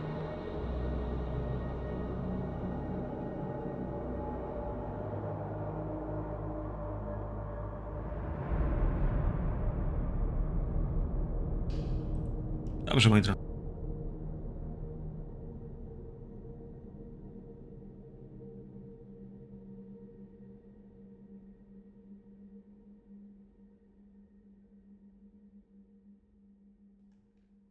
Kiedy zamkniecie drzwi, kiedy wszystko e, zostanie zapieczętowane, kiedy włączą się rezonatory ciszy, w której będziecie wiedzieli, że pojawiła się tarcza, która ma wszystkiego bronić, blokować, by nikt tutaj nie wszedł i nikt niczego nie usłyszał. Jest ten moment, w którym, no właśnie, zgaszą się na chwilę e, stopy w podłodze. E, No i w tym wszystkim wszyscy, którzy tu weszli, łącznie z Baszarem Kormakiem, zatrzymają się, bo kiedy Earl wstanie, to wszyscy zwrócą się w jego stronę i wszyscy mu zasalutują. Myślę, że standardowym salutem w tym miejscu jest y, chwała domowi Vernius. Jak tylko powiecie to na głos, Earl odpowie wam wprost. Chwała domowi. I ruszy w waszą stronę. Zajdzie te kilka stopni i chociaż jest niższy od większości z was, ma dobry 1,75 m, więc podejrzewam, że od ciebie, Jara, co, będzie niższy o ile? Myślę, że tak z o głowę. Głowę. No właśnie. A ty jesteś bliższa od Dariusza o głowę. Chciałem, żebyś miała tą świadomość, jeśli mierzymy sobie pewne rzeczy. Trzeba powiedzieć, że jest niższy o metr. Wciąż Dariusz wygląda imponująco i myślę, że e, spoglądam na niego z e, raczej takim e, dość nieudanie skrywanym podziwem. Ja z kolei, skoro mam przywilej, że wchodzę jako ostatni, to widzę już, kto tutaj jest. Więc spoglądam na wszystkich, szczególnie na tych, e, którzy się wyróżniają, czyli najbardziej mój wzrok em, spoczywa na, na Jarze, na Juliusie, na Nasirze. Ja sobie łączę te kropki, że oni są pewnie w podobnej, ale zupełnie innej sytuacji niż ja tutaj. Całą świtę rodu oczywiście znam i im e, kurtuazyjnie się kłaniam. E, Wymieniamy się spojrzeniami, sprawdzam, kto mnie traktuje tutaj z pogardą, a u kogo widzę jako, jakiś taki może mm, niewielkie światełko szacunku i wdzięczności za to, co zrobiłem. Ale przede wszystkim mnie interesują e, ci, którzy się wyróżniają. Jak wyglądają, z kim mam do czynienia, co to, jaką profesję reprezentują. Więc powiem ci to na samym początku, żebyś miał wątpliwości. Z tych, których znasz, nikt ci się nie kłania. Ani Dariusz, ani Doris, ani młody Earl, który mógł cię pamiętać, bo nadal 5 lat to nie jest, wiesz, koniec świata. On już był Earlem, kiedy cię skazano. Emisariusz, ja myślę, że on w tym wszystkim chyba najbardziej ostentacyjnie pokazuje swój dyskomfort tego, że jest tutaj w twojej obecności. Chociaż nie powiedziałbym, że to jest pogarda, po prostu chyba nie do końca czuje się jak ma się zachować w takiej sytuacji. Bo kiedy wie, że ktoś jest bandytą, no to jest jasne, jak ma się zachowywać. Kiedy wie, że ktoś jest dobry, to też wie, a ty... No właśnie. Więc on widać, wiesz, widzisz po nim, że trochę się trudzi. Popatrzmy na resztę. Jaro, bo wiemy, że jesteś wyższa od, od naszego Erla o głowę, a niższa od Dariusza, pomimo swoich solidnych gabarytów. Yy, gigant z areny był gigantem z areny. No ty, jak rozumiem, nim nie jesteś. Rzuć nam dwa, trzy zdania na temat tego, kim jesteś, co musimy o tobie wiedzieć, co tak naprawdę widzi Kormak, jakie wrażenie sprawiasz, kiedy on na ciebie patrzy. Albo inaczej, no kiedy cię widzi. Y, Ja myślę, że y, Cormac jako osoba mm, biegła sztuce wojennej widzi to, że tak naprawdę cały czas y, wszystkie moje mięśnie y, są gotowe do ataku. Że to nie jest tak, że wiesz, że ja tu stoję sobie tak luźno, tylko że mimo wszystko staram się rozglądać, staram się być czujna, staram się obserwować wszystkie kąty tego pomieszczenia i że gdzieś cały czas w środku we mnie jest jakieś takie napięcie. Oprócz tego zdecydowanie myślę, że jestem muskularna i gdzieś, gdyby nie był czujny, mogłoby mu umknąć to, jak gdzieś pod tym wszystkim wydaje się, że buzuje trochę wściekłości, trochę gniewu. I jeśli przyjdzie do tego momentu, w którym moje oczy w końcu spotkają się z jego oczami, to przez ułamek sekundy będzie widział szczere zaskoczenie, ten gniew, ten żal, złość, a później kamienną twarz. Tak jakby nie było na niej żadnych emocji. Do tego stopnia, że aż nienaturalnie i budzący dyskomfort.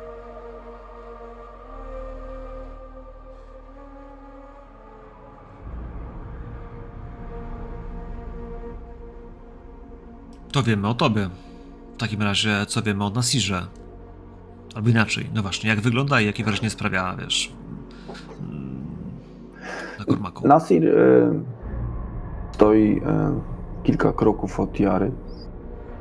Jest o połowę głowy niższy e, od niej, czyli już tak oceniamy. Jest o wiele bardziej wątły i wygląda na bardziej spokojnego niż ona. Ale w jego oczach kryje się coś nieodgadnionego. E, Kiedy Kormak gdzieś przelotnie spojrzał w jego kierunku, on delikatnie skłonił głowę. E, Mimo wszystko oddając mu e, honory.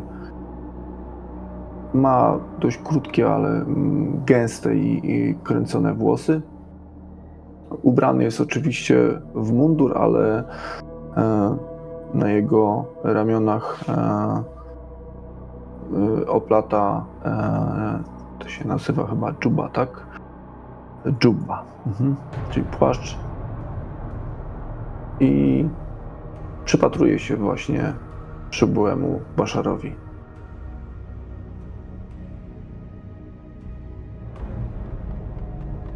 A co z Krasusem? Julius w tym momencie myślę, że stałby u boku e, u bo, boku Doris. Może gdzieś po prawej, może po lewej stronie, w zależności od tego, jak, jak wyglądają nasze, nasze stosunki. E, w końcu to ona jest moim szefem, by było powiedzieć. A jak wygląda Julius? Julius jest, e, można powiedzieć, parę centymetrów niższy od Erla, czyli ma jakieś metr powiedzmy 70, a szczupłej budowy, a natomiast pierś wypięta do przodu, łopatki spięte, a ciemne, brązowe włosy, które średniej długości opadają mu gdzieś falą na, na czoło. Jest ubrany w czarny, a, kromny, czarny mundur z takimi stalowo-szarymi wstawkami. Totalnie nie rzucający się w oczy. Jedyne, co wyróżnia go jakby z tej, tej, tej powiedzmy czerni, je, są jego niebieskie oczy. E, I kiedy Bashar wszedł do sali, a Kto bliżej zna Juliusa, ten wie, że to przez Baszara zginął jego brat. Więc mm, można było zobaczyć, że przez chwilę mógł się tak dość niekomfortowo poczuć, ale to była ułamek sekundy i nie daje po sobie poznać tego, że jego obecność jest mu bardzo nie w smak tutaj. Mimo, że zna jego przeszłość i wie, jak, jak wiele zrobił dla domu, będąc baszarem, to gdzieś ten osobisty zadzior tkwi w sercu Juliusa. Mimo całej mimo całej e, kompetencji, jaką się w pew- w pewnej mierze e, w pewnej mierze e, wykazywał, to, to ma taki osobisty problem z nim. No to Nasir mógł to widzieć, bo skoro on jest koło, e, koło Jary, to, to musiał być po drugiej stronie kręgu, więc on to widział, a poza tym on wie po prostu, jakby wiesz, jak trochę cię czytać, bo się znaczy znacznie dłużej i lepiej niż, e, niż na przykład ty z Jarą. E, ja myślę też, że, że Cinello też zauważy to, gdzieś stojąc właśnie, wiesz, zmruży oczy patrząc na ciebie. E, nie rozumiejąc do końca chyba powodów e, twojego zachowania, no ale z drugiej strony po prostu, wiesz, wielu ludzi oceniło czyny Baszara jako no, e, przekroczenie wszelkich granic. Nie znając go, nie znając powodów, nie znając sytuacji. Baszarze, Powiedz mi, czy ten No. prezydent też tu jest, czy nie? nie, jego tu nie ma. A, jego tu nie ma, to odstępny. Chomik. Jego tu nie ma. Także Baszarze, powiedz tam zdanie lub dwa, e, wiesz, na temat tego, jak wyglądasz i no właśnie, czy coś powinniśmy wiedzieć. Dobrze, jesteś? więc jakby ktoś się dowiedział, że 5 lat spędziłem w więzieniu y, za- karę za to, że zabiłem miliony ludzi, e, to nie pomyślałby, że byłem w więzieniu, bo rzeczywiście jestem dobrze odżywionym 60-70-letnim staruszkiem na oko. Z dłuższymi włosami, zaczesanymi do tyłu, z nienagannie przystrzyżoną siwą brodą, e, w czarnej, e, w czarnej tunice, w czarnym mundurze właśnie e, Baszara rodu Vernius, bez insygniów. Przyjmuję wszystkie te spojrzenia na siebie i nie dopuszczam ich do swoich y, pokładów emocji. Stawiam solidny mur i jestem chyba pierwszą osobą, która coś powie po wejściu i od y, słów chwała, chwała domowi Vernius, bo powiem, że jestem tu po to, żeby służyć i w waszą stronę rozkładam ręce takim otwartym geście. Bo nawet jeśli to nie zostało wypowiedziane, to tak sobie łączę kropki, że przyszedłem tutaj służyć rodowi, a wszystko to, co gdzieś ciągnie się za mną, to jest szansa, że zostało tam, gdzie było. Tak. Właśnie tak, moi drodzy. Kiedy wszyscy są już na miejscach, kiedy Earl wszedł do tego kręgu, tak naprawdę w jakiś sposób zniżył się do waszego poziomu. W sensie zrównał się z wami. Bo kiedy jesteśmy w kręgu, wszyscy jesteśmy sobie równi. Tak samo daleko mamy do siebie. I myślę, że Baszarze, ty jesteś naprzeciwko niego. Że jak tu przyszedłeś ostatni przez główne drzwi, a on szedł z tronu, to ty jesteś na tej dwunastej, a on jest na tej szóstej. Po prawej jest y, Darius, Jara i, e, i Nasir, a po lewej e, będziemy widzieli Doris, e, Juliusa i, i Czynelo. No, mniej więcej. Porówno. Prawie porówno. Earl popatrzy na ciebie, Dariusie. Dariusie, przepraszam, e, Eamonie. Popatrzy na ciebie. Jakby wiesz, nie poznawał człowieka, którego widział na, na holoprojekcjach. No, a potem spojrzy na Doris i poprosi, by zaczęła. Drodzy zebrani, dla tych, którzy nie wiedzą o powodzie naszego spotkania. Doszło do incydentu. Nasz y, wywiad donosi o ruchach wojsk Imperatora oraz domu Harkonnen. Ilość garnizonów, które zostały aktywowane i przeniesione, sugeruje, że zostaną użyte do agresji. Gdyby to nasz, spogląda Erla, dom miałby zostać zaatakowany, już byśmy o tym wiedzieli. Więc zakładamy, że, że sojusz między domem Corino a domem Harkonnen uderzy w inne miejsce.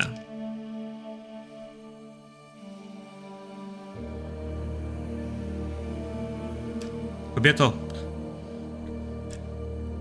czy możesz mówić dokładnie, gdzie oni uderzą? Nariu się uspokój się, to... e, To nie tak, że wiemy, gdzie uderzą. Mamy pewne predykcje, które nasi mentaci e, podnieśli. Biorąc pod uwagę przesunięcia wojsk, czasy e, organizacji obrony, podejrzewamy, że będzie chodziło o Poczekaj, zanim powiesz. Bo ja chciałbym się wtrącić, zanim ona powie. Chcę ją wyprzedzić. Bo ja jestem tutaj e, mentatem nad mentatami. I mam taki e, talent, nazywa się on szacunkowe przewidywania. I on pozwala mi w ograniczony sposób przewidywać przyszłość. I chciałbym z tego skorzystać. Polega to na tym, że za pomocą zapamiętanych faktów i liczb oraz dzięki umiejętnościom przetwarzania informacji mogę spróbować przewidzieć właśnie przyszłość. Żadna z takich prognoz nie jest w 100% wiarygodna, ponieważ niekiedy istnieją wpływające na przyszłość zmienne, na które nie mam wiedzy.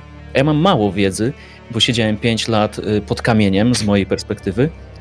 Niemniej wiem już odpowiednio dużo z tego, co usłyszałem. I, mo- i ja, ja milczałem przez dłuższą dłuższe y, chwile, dłuższe minuty i to mi pozwoliło dokonać tej analizy, więc chciałbym zrobić test rozumowania e, i potrzebuję go zdać na poziomie czterech, żeby przewidzieć tę przyszłość. I bardzo chcę to zrobić. e, Proszę cię uważam, bardzo, ja się totalnie z tym zgadzam. Uważam, że moja analiza danych, jestem w tym bardzo biegły, połączona z rozumowaniem i z. y, hmm, I z mottem y, mając odpowiednią dźwignię, można poruszyć planetę. I teraz imperator ze swoimi sojusznikami chcą coś poruszyć, więc dla mnie to będzie motywacja z władzy. Tutaj się robią przesunięcia właśnie na szachownicy, które tylko nieliczni zobaczą. I do tego celu, jeśli drużyna nie ma nic przeciwko, y, zużyje ten impet, który nam y, Julius wygenerował. Więc to będzie trzy kości. Potrzebuję cztery, więc sobie wezmę od ciebie czwartą kość. E, Władza.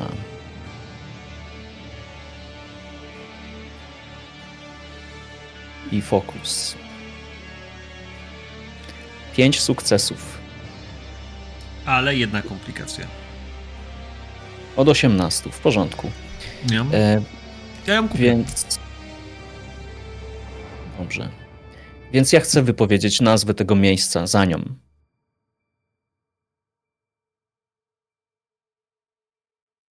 I chcę, żeby to na wszystkich zrobiło odpowiednie wrażenie. Ja myślę, że nie powiecie nazwy miejsca, tylko powiecie nazwę rodu. I ob obydwoje powiecie nazwę, która jest bolesna w zrozumieniu tego, że jest wypowiedziana. Atrydzi.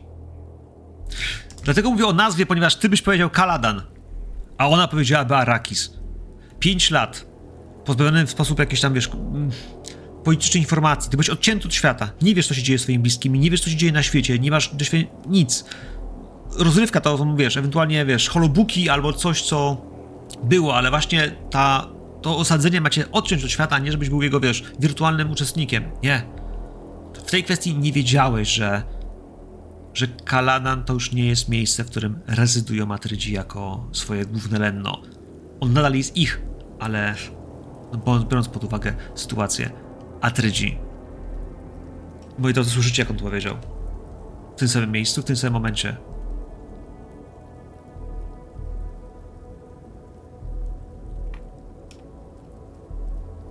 handli prowadzone między Harkonnenami a Atrydami było otwierane i zamykane, otwierane i zamykane.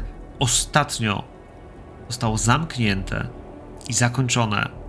I w jego wyniku, w wyniku przegranej Harkonnenów, imperator ofiarował prezent Atrydom.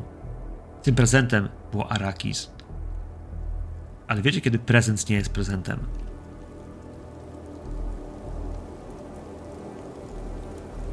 Kiedy nie jest prezentem.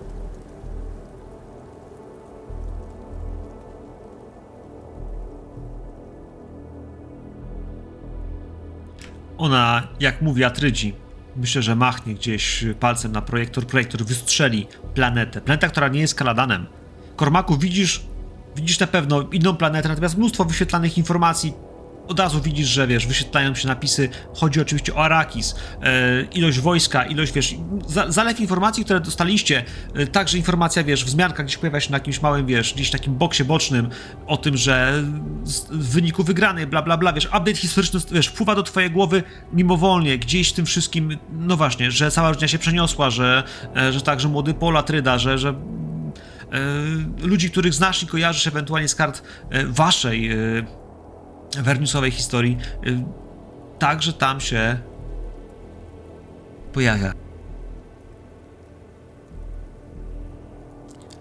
Jeśli zaatakują, my jako bliscy sojusznicy możemy spodziewać się reperkusji.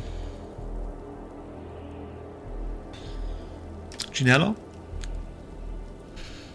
Moi drodzy, ja jestem zdziwiony, że jestem tu zaproszony, ale chciałbym podziękować wszystkim i tobie, Erlu, że zaufałeś mi e, i zaszczyciłeś mnie uczestnictwem w tej radzie.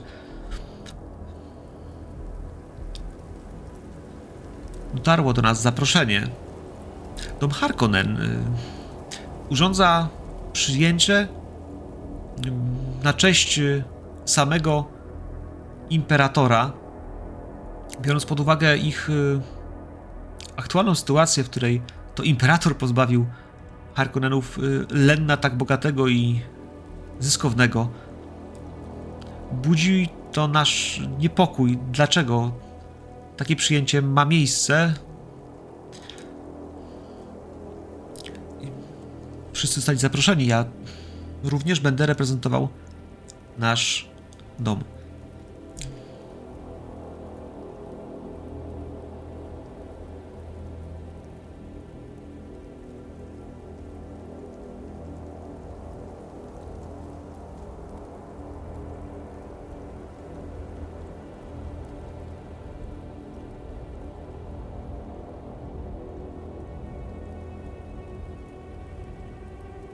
Kochani, myślicie o tym, dlaczego oni was tu wezwali? Bo Cinello... Cinello przecież da sobie radę. Udział w balu to nie jest coś, co przekracza jego możliwości. A wy... Wy nie wyglądacie, jakbyście umieli tańczyć. Nasir, ty umiesz? D- Umiem się poruszać z, na pewno z jakimś stopniu gracją, ale nie, nie jestem do tańca. Zerknąłem w kierunku Juliusa. E, Tak jakbym starał się e, złapać kontakt wzrokowy z nim i wyczytać na zasadzie właśnie to pytanie, które mi się ciśnie na usta, co my tutaj robimy. Zastanawiam się, czy on wie. Jeżeli e, Julius ma pewien fokus, jeśli chodzi o understand, e, który nazywa się polityka rodowa.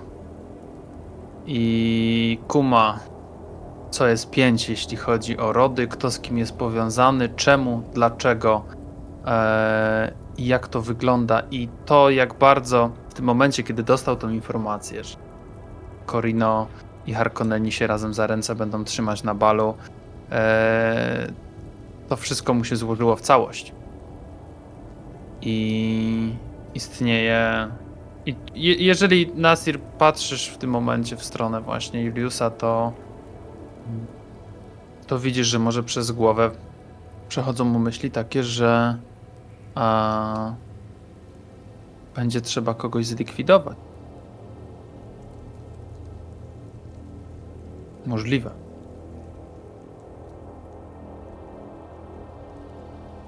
Zastanawiam się Inna- też, jak mocno. Ru- Inna kwestia jest taka, dlaczego my jesteśmy zaproszeni, tak? Bo tak zrozumiałem, na ten bal. Bo większość głównych domów Landstradu została zaproszona, a my jesteśmy jednym z najbogatszych. Okej, okej. Nie? dobra. Wypadało No to- nas to- zaprosić, nie?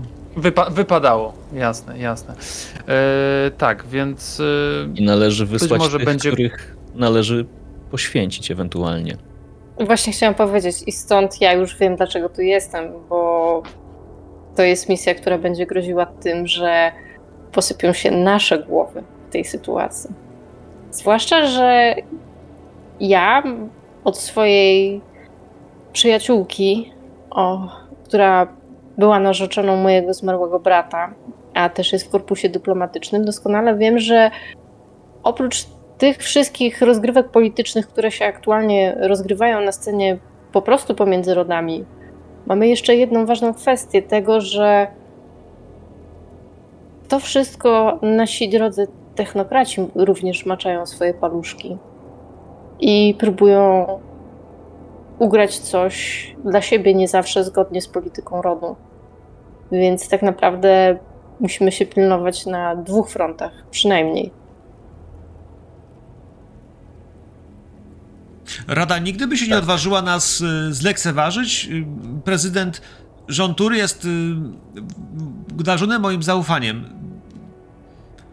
Earl jest młody i wierzy, wierzy w ludzi, którzy mówią od dawna, że są po jego stronie. Ty mówisz, że technokracja jest Ja nic nie mówię, ja to myślę. No właśnie, właśnie, więc jakby ale on wiesz... czyta w myślach. A ja nie słyszałem, że tam był cudzysłów z przodu.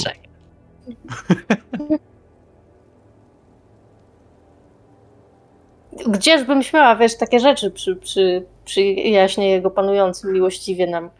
Młodym, bo młodym, ale takiego mamy. Dariusz Ale patrzy na ładny. was. Patrzy na was. Patrzy na Doris i uśmiecha się. Świetnie rozegrane, Doris. Świetnie. Dokładnie tak bym zrobił. Kiwa głową. Wyślemy Kormaka, żeby ich wszystkich przestraszyć.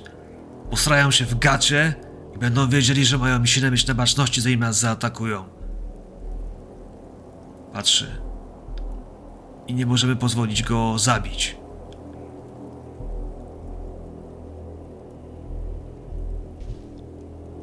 Na co, no tak, Doris kiwa głową z uznaniem, że czempion rozgryzł jej plan. Paszarze Kormaku, jesteś naszym najznamienitszym strategiem, jaki jaki zawsze był wierny temu domowi i jaki jeszcze żyje. Twoja sława i niesława w tym miejscu stają się jednym. Stają się czymś, czego będą bali się nasi przeciwnicy.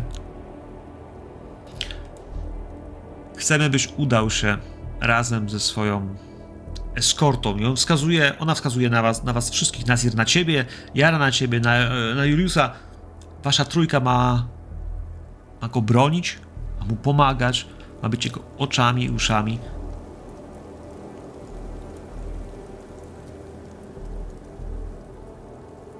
Cinello zna innych emisariuszy, zna doskonale rody i politykę domów. Ale musimy im przesłać jasny sygnał. Musimy wiedzieć, kto jest z nami, kto jest przeciw nam. I tych, którzy są przeciw, skutecznie odstraszyć. Lady Sylvain. Czuję się ogromnie zaszczycony.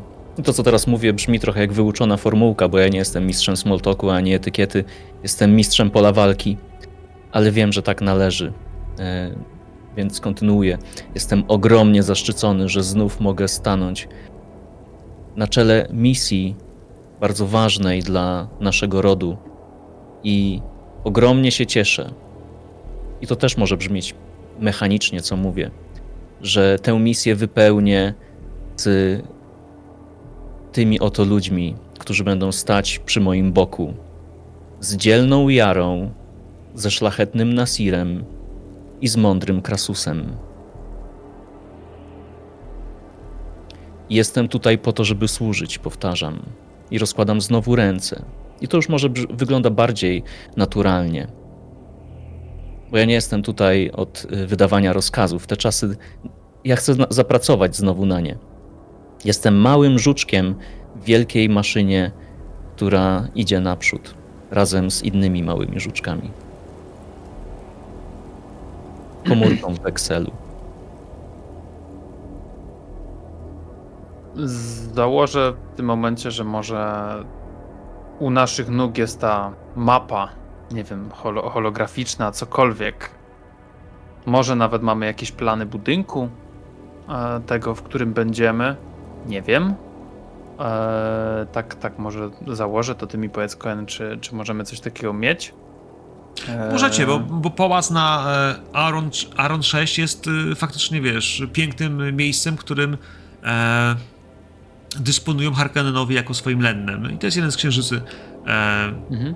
jednej z planet, które, które nie są zamieszkane, ale jednocześnie sam księżyc dał się terraformować do poziomu, w którym dało się w jego e, wnętrzu zbudować e, pałac i siedzibę, którą, no właśnie, widzicie na naszym zdjęciu, nie rapała się też na naszym holoprojektorze, więc jeśli myślimy o, o czymś, co zostało wkopane jako taki lej po bombie albo, e, no może jakiejś starej kopalni i zalane potem stalą i zrobione z tego jakiś piękny pałac, no to e, myślę, że widzowie i wy e, i tak, taką grafikę zobaczą sobie w tej chwili gdzieś tam na tle, więc... E, więc widzicie tą holoprojekcję. E, wnętrze jest przepięknym kurortem. To są miejsca pełne ja myślę, że legend.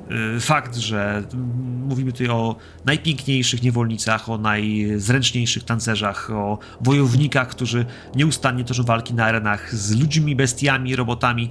Na to wszystko, przepraszam, robotami, pfu, maszynami.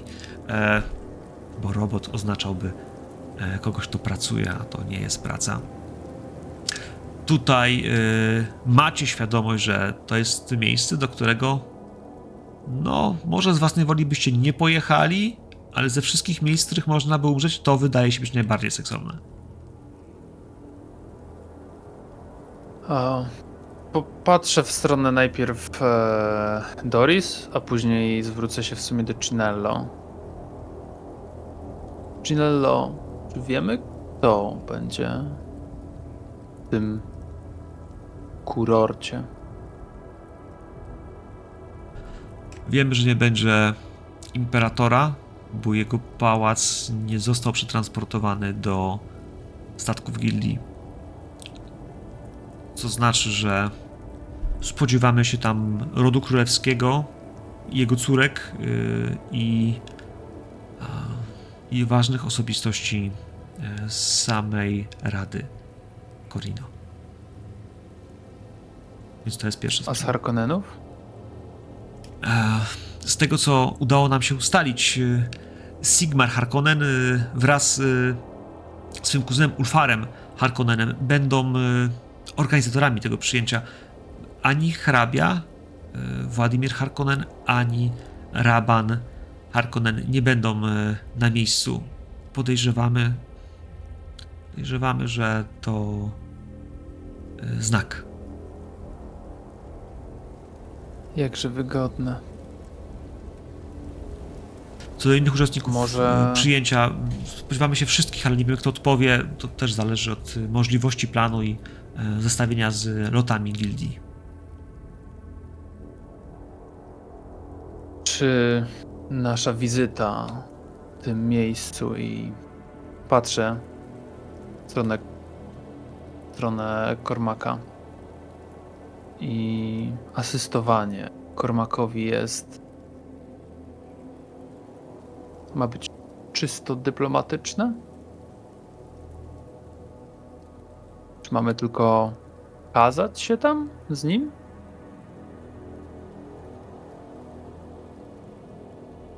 Czy zrobić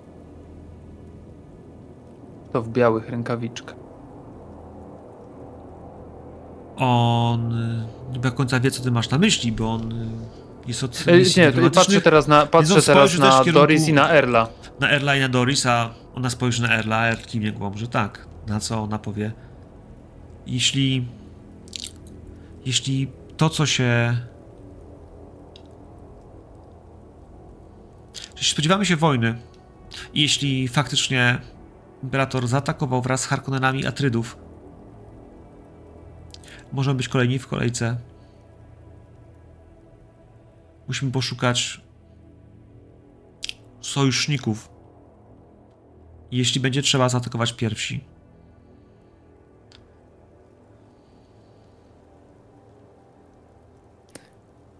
Panie, to, że będziemy kolejni na liście Imperatora jest tak samo oczywiste, że pewnego dnia wywrzemy zemstę na Bennett Leilax za wszystko, co uczynili nasze, przeciwko naszemu rodowi.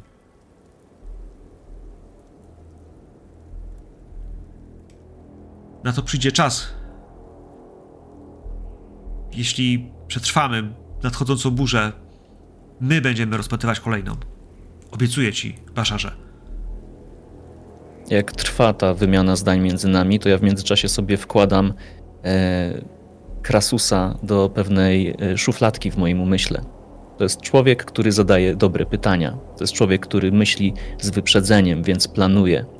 Jestem ciekaw e, Nasira i Jary, co wniosą do naszej misji.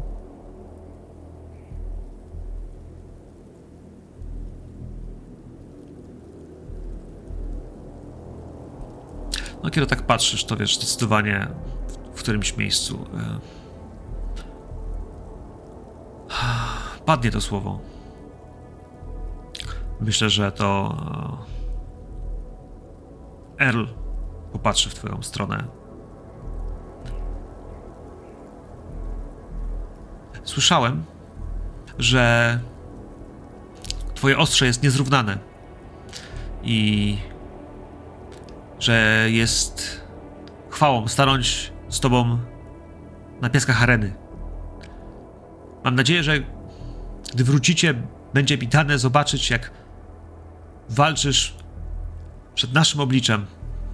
Uśmiecha się. Patrzy na Dariusza, czy, czy dobrze powiedział, czy dość honorowo. Dariusz mu kiwa głową, że dobrze powiedział. Ale w tym wszystkim zlecamy ci najważniejszą misję. Będziesz obrońcą Kormaka. Po tym.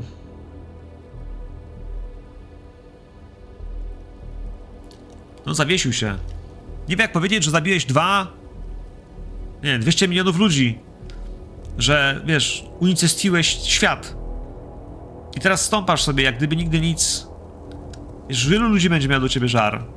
Wielu ludzi będzie chciało powiedzieć ci, co myśli o tym, co zrobiłeś. I że nie jesteś godzien stąpać po ziemi żywy.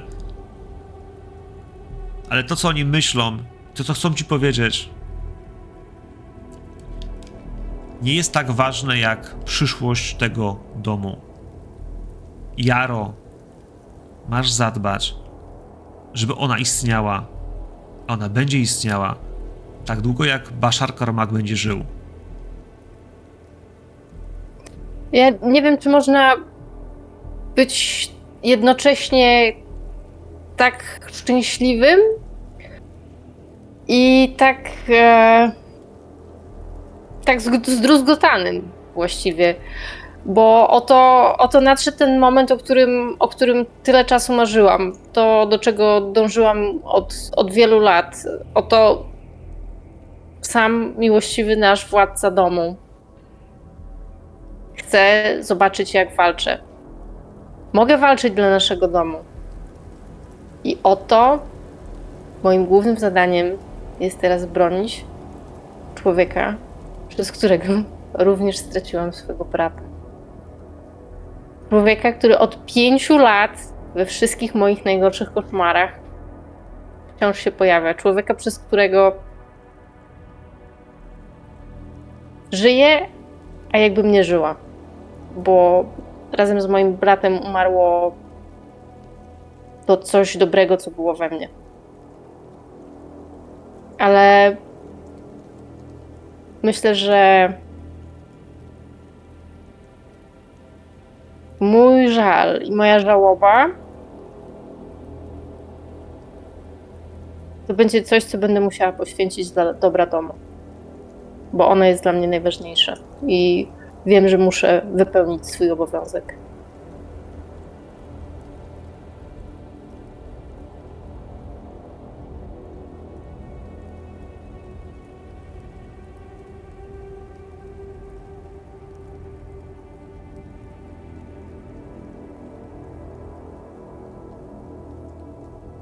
Nasirze. Doris patrzy na ciebie. Chciałam cię prosić, żebyś. byś był czujny. Ci, którzy atakują wprost, zderzą się z jarą. Ci, którzy zaatakują z cienia, powinni trafić na ciebie.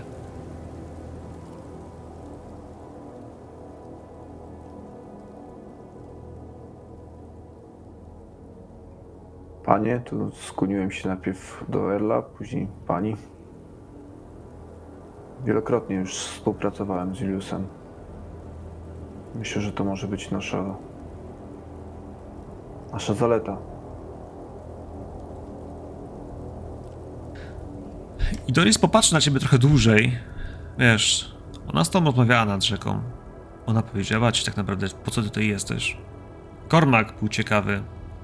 Wszyscy byli ciekawi, żeby ktoś formalnie was ukonstytuował, do czego macie służyć. Ale ona kiwnie głową, że jest zadowolona z twojej odpowiedzi.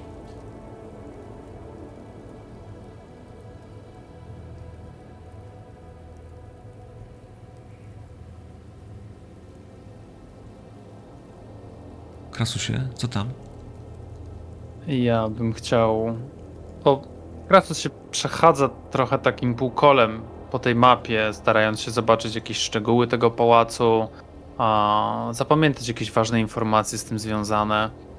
A plus dodać dwa do dwóch, gdzie które rody mogłyby być umieszczone a, względem ich rangi i tego, jak mogłoby to przyjęcie wyglądać. Yy, ale to jest tylko pozór w tym momencie, bo tak naprawdę zastanawia się, kto z osób, które tutaj są, i w tym momencie patrzy trochę w stronę Doris, znaczy patrzy, e, ma w głowie Doris, czy ona też może być umoczona w ten spisek z prezydentem? Czy jest? No, Długo z nią współpracuję, więc pewnie wiem co nieco może o jej jakiejś filozofii, powiedzmy, bycia, życia, tego jak służy domowi. Co myśli o naszym Erlu?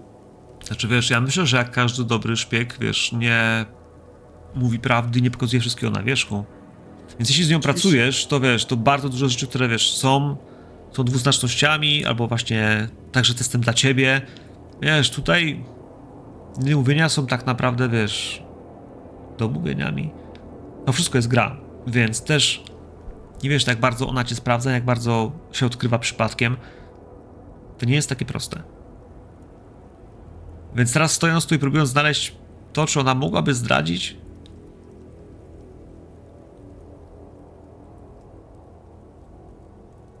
Słuchaj, wydaje mi się, że zrozumienie tego to jest legendarny poziom trudności. To jest piątka. Ona nie będzie teraz Mhm. się komunikować, bo mówimy o waszej relacji. Przez wszystko, czego doświadczyłeś, co widziałeś, wiesz dobrze, że. Czy mógłbyś teraz cofnąć się w czasie, wiesz, do tych dwóch, trzech małych przebłysków, których ona mogłaby dać znać, że wiesz, że, że nie szanuje władcy, że może miałaby lepsze pomysły, że może to status quo w jakiś sposób jest, yy, wiesz, do zmiany. Mhm. To jest piątka. Jeśli chcesz w ten sposób zapytać Jasne. mnie, czy wiesz, czy, czy ty pamiętasz, Tak, że tak. mógłbyś w nią wątpić, Chciałbym- to to jest piątka. I teraz słuchaj, Mhm. zróbmy to w ten sposób. To jest piątka, to znaczy, że jeśli masz atrybuty, które mogą ci w tym pomóc, na przykład twoje atuty, które miałbyś, które chciałbyś użyć, ewentualnie nie mam tutaj betów, które mógłbyś odpalić, ale jeśli masz swoje, y, swoje tak zwane mm, zasoby, talenty lub atuty, które, Mhm. które pasowały do zdania, Słuchaj, dlatego, że jestem, Jasne. albo że mam, ta czynność jest łatwiejsza, Mhm. to to budujmy. Natomiast ja mówię, to jest trudne, bo to jest legendarne, nie? Eee, tak, tak, tak. Słuchaj, mm, ja posiadam dwa asety, które mogłyby mi pomóc w tym. Po pierwsze, to jest wywiad. Eee, to może być nawet przez lata budowany jakaś moja taka wewnętrzna komórka. Eee, oraz y, agent wywiadu. Mój zaufany człowiek, który zawsze gdzieś tam pozostaje w cieniu, który się komunikuje ze mną, zbiera dla mnie różne informacje o różnych osobach. E, więc myślę, że to są dwa asety, które mogłyby mi pomóc. E, wyczucie zagrożenia, jeśli chodzi o understand, też może mogłoby mi coś tutaj pomóc. To jeśli chodzi o foku. Bo ja się w tym momencie z nią nie komunikuję, to są bardziej jakieś takie wewnętrzne myśli w tym momencie Krasusa. A w którą to stronę mogło iść? Czy to, czy to co dzisiaj rano dowiedziałem się od, żo- od, od Johna, to jest e, wszystko? Czy jeszcze ktoś jest umoczony w to? Bo to, że on chce przejąć władzę, to, to jest dla mnie oczywiste.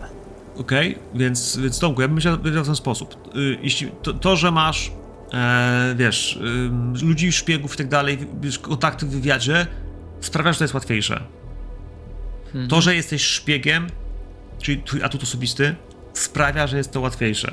Faktycznie jesteś też człowiekiem, który jest wyszkolony, ma doświadczenie, to powoduje, że jest to łatwiejsze. Czyli schodzimy dwa poziomy w dół. Ona jest, jej osobistym atrybutem jest mistrz szpiegów. To znaczy, że wiesz, mimo wszystko to jest trudniejsze przejrzeć mistrza szpiegów, który gra z tobą w grę. Więc znowu jesteśmy na czwórce. Jeśli patrzę na jej asety,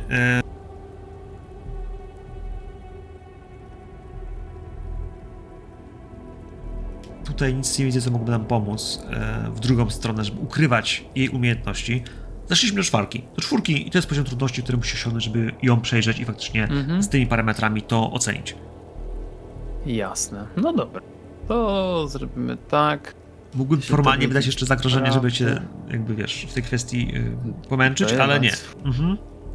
E, Dobrze, czy my mamy jakieś te punkciki? Czyście wykorzystali wszystko? Tomku, ja w O, takim razie. jeden punkt. Czekaj, wy macie jeden punkcik, ale ja jednak używam tyle punktów zagrożenia w tej chwili, że spokojnie Najgorszy Zużyję. jest. Śmiało, pal. Spra- sprawiły, że prezydent po Jon prostu. Tur y, jest, wiesz, ufa ci. I to nie jest na scenę, tylko to jest fakt, który się stał prawdą. Mhm. Bo tak jest opisane to w talencie. Więc ja aktywuję pewien atrybut. Nie wiem jak bardzo i dlaczego, ale ty do niej żywisz ciepłe uczucia. One powodują, że trochę twoja ocena jest, wiesz, nie wiesz, czy ona ci się podoba seksualnie, czy w jakiś sposób ją podziwiasz, bo jest tak, wiesz, ambitna, inteligentna, Mega czy może hotowa. Co tu dużo mówi. jakiś aspekt jej, oso- jej powoduje, że wiesz, że gdzieś ją po prostu lubisz, wiesz, e, e, trochę bardziej niż powinieneś lubić szefa i, e, i to powoduje, że twoja ocena jest trudniejsza. Jesteśmy z na Mhm. piątce, jednocześnie ja pozbyłem się dwóch zagrożenia, a ty wiesz, że tak wygląda sprawdzanie e, ludzi, którzy są wysoko postawieni. Mhm. Jasne, jasne, jasne. To- Dobra. To ja, ja od guzika biorę piwo. Niech rzuca. E, słuchajcie, Kani. W takich sytuacjach mogą być też sytuacje, w których moglibyśmy sobie pomóc nawzajem, ale biorąc pod uwagę przeszłość, która, na której pracujemy, no to tutaj, jeśli nie ma sytuacji, w której byście pomagali w tych sytuacjach, no to ciężko też mu pomóc. Jak poszło? Chyba, że ktoś ma trzy, specjalny tu- atut. Tylko trzy. Czasami można coś przekazać komuś, tak. No i my też nie wiemy, O, że oni nie, nie. prowadzą ze sobą jakąś grę. Intelektualną Ale grę. może ona się działa, No nie? nie, Bo to też... Mhm. Tak, E, zdecydowanie. Pamiętaj no, też, nie, nie, nie, e, to Tomek, trzy. że masz e, determinację. Jeśli to jest dla ciebie ważne, to Tak, warto. determinacja. Mogę, Bo ona się regeneruje tam co mogę sesję, z- więc wiesz... Tak, tam mogę zdać test determinacją. Jeśli używałeś, po pierwsze, jeśli używałeś y, motywacji, która ma motto, które pasuje. Mhm, no myślę, że tak. Tak. Możesz też przerzucić te kostki, jak ile tam chcesz, z tego co pamiętam. Używałeś, to ja cytuję, co jest prawdą, więc wybierasz to, jak najbardziej pasuje. Tak. Więc de- determinacją tak naprawdę przed rzutem musiałbyś postawić jedną z tych kości na, e, A. na jedynce. Na jeden. Na A, na jedynce. I wtedy, wtedy byłaby. Wtedy byłaby. Wtedy byłby dobra, combo. Dobra, no ale. Inną opcją jest prze, przerzut już. dowolnej ilości kości. Dobra, to wiesz co?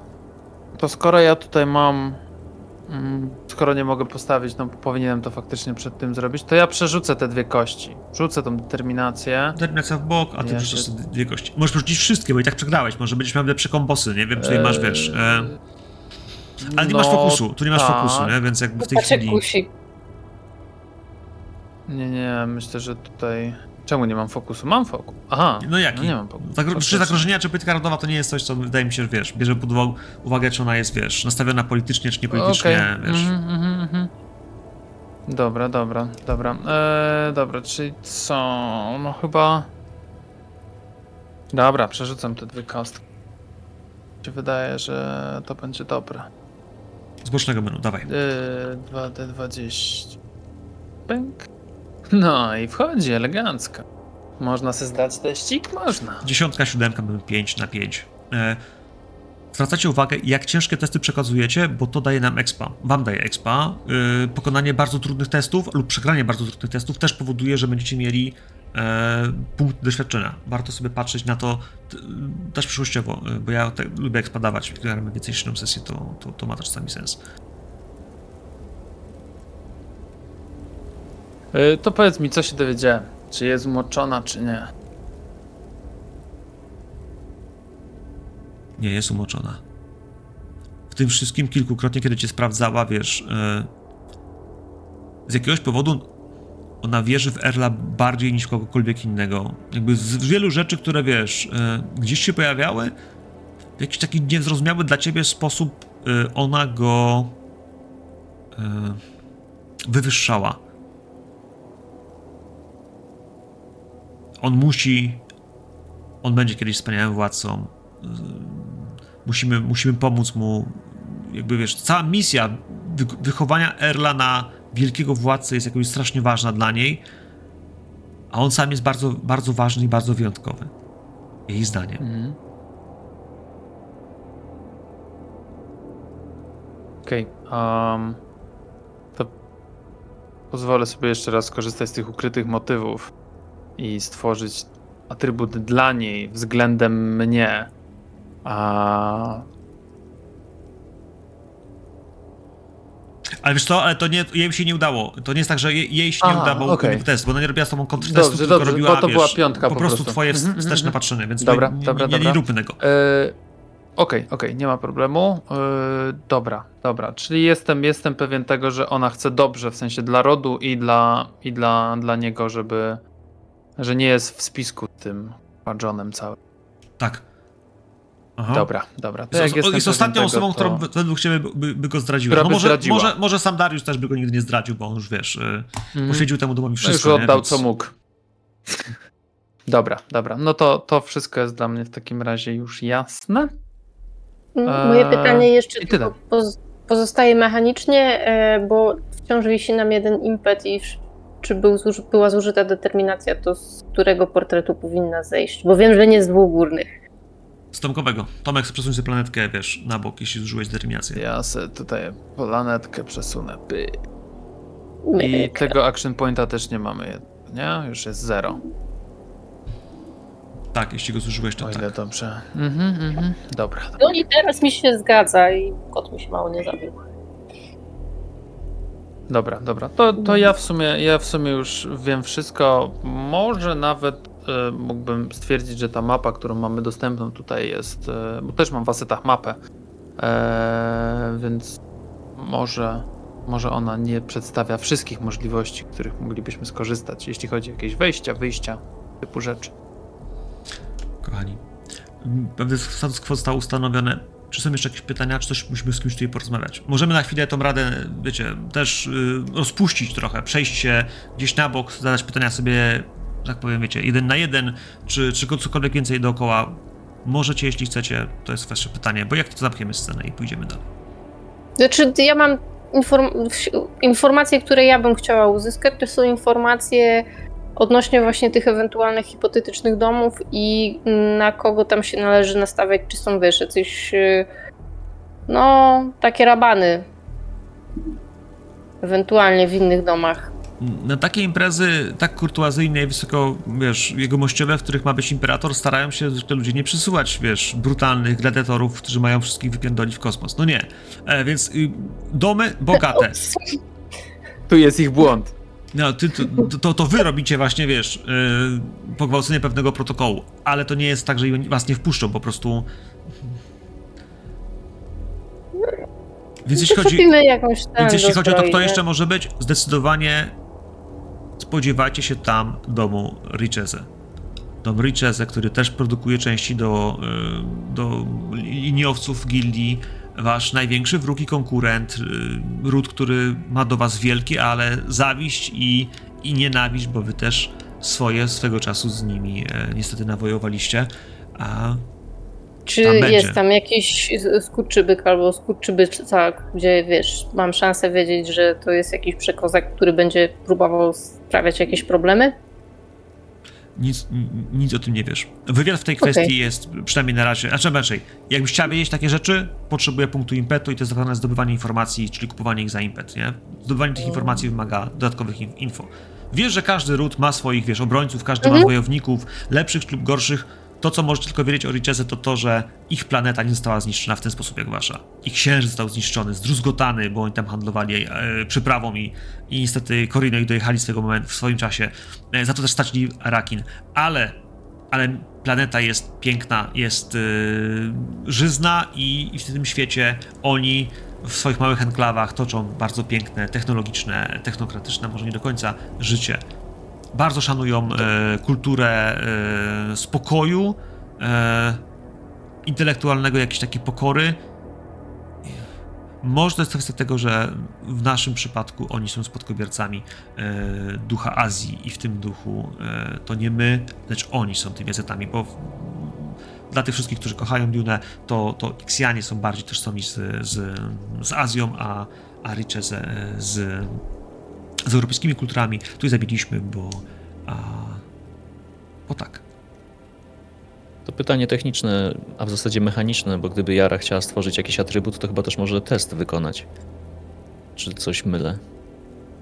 Znaczy, Mogę atrybut mylić. na pewno tymczasowy da się stworzyć za dwa a, te. Mhm. Ale to chyba tylko obowiązuje w scenie. Okej. Tak, To Na- no na- tylko na- trzeba to jest wtedy wygenerować. krótki na A scenę. można go też utrwalić, o ile dobrze pamiętam, za kolejne dwa, nie? Tak samo jak asety można stworzyć i Mhm. utrwalić. No, No pytanie. to gdyby tak. Jara miała dużo sukcesów i wygenerowała impetów, to wtedy mogłabyś sobie pewnie utrwalić to, co chcesz stworzyć tutaj. stworzyć lub po prostu pozyskać wiedzę. No pytanie, czy w tej miejscu, wiesz, y, chcemy pozyskiwać wiedzę i chcemy dowiedzieć się, e, kto tam może się pojawić, więc, więc tutaj możemy jeszcze ewentualnie rzucać, jeśli chcecie rzucać na, e, na zbudowanie większej puli impetu, na przykład pozyskiwanie, przez pozyskiwanie informacji. Informacje o tych, jakich czempionów czy znanych wojowników oni tu mają, czy, czy rody mają, to nie jest, wiesz, super trudna rzecz, nie? Więc zakładam, że to nie Mhm. będzie, nie, to nie będzie, e, to nie będzie, e, nie wiem, trójka, ale też nie będzie zero, bo zero jest informacji na zasadzie, że wiecie, że właśnie, że Liczeze e, stracili księżyc i, Mhm. wiesz, formalne informacje, ale to, e, kto jest tam czempionem na lokalnych arenach, wiesz,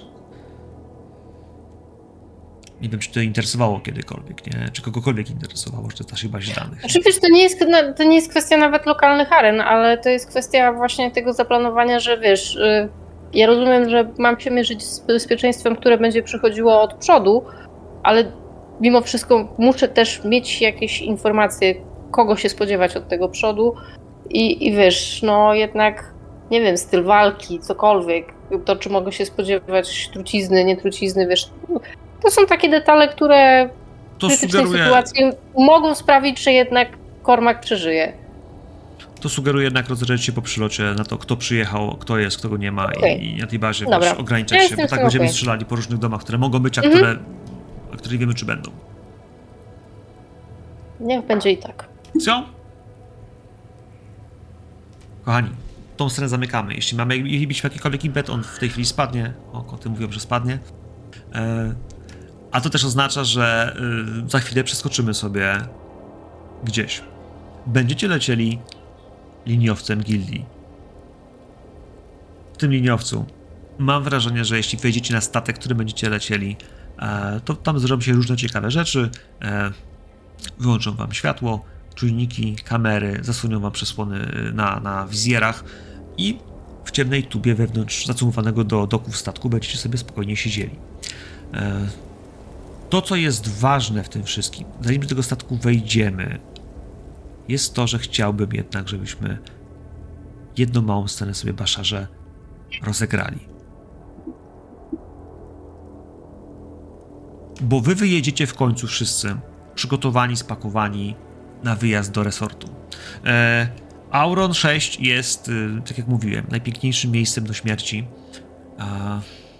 Więc myślę, że wiecie, najlepsze ubrania, najdroższe garnitury. Jeśli trzeba coś kupić w lokalnych butikach, to to zrobicie. Jeśli trzeba pójść do krawca, który wam coś przygotuje na szybko, to też to się stanie, bo to jest misja priorytetowa. Nie ma ważniejszej. Baszarze, wjedziecie windą na powierzchnię, powierzchnię, która po prostu jest... Yy,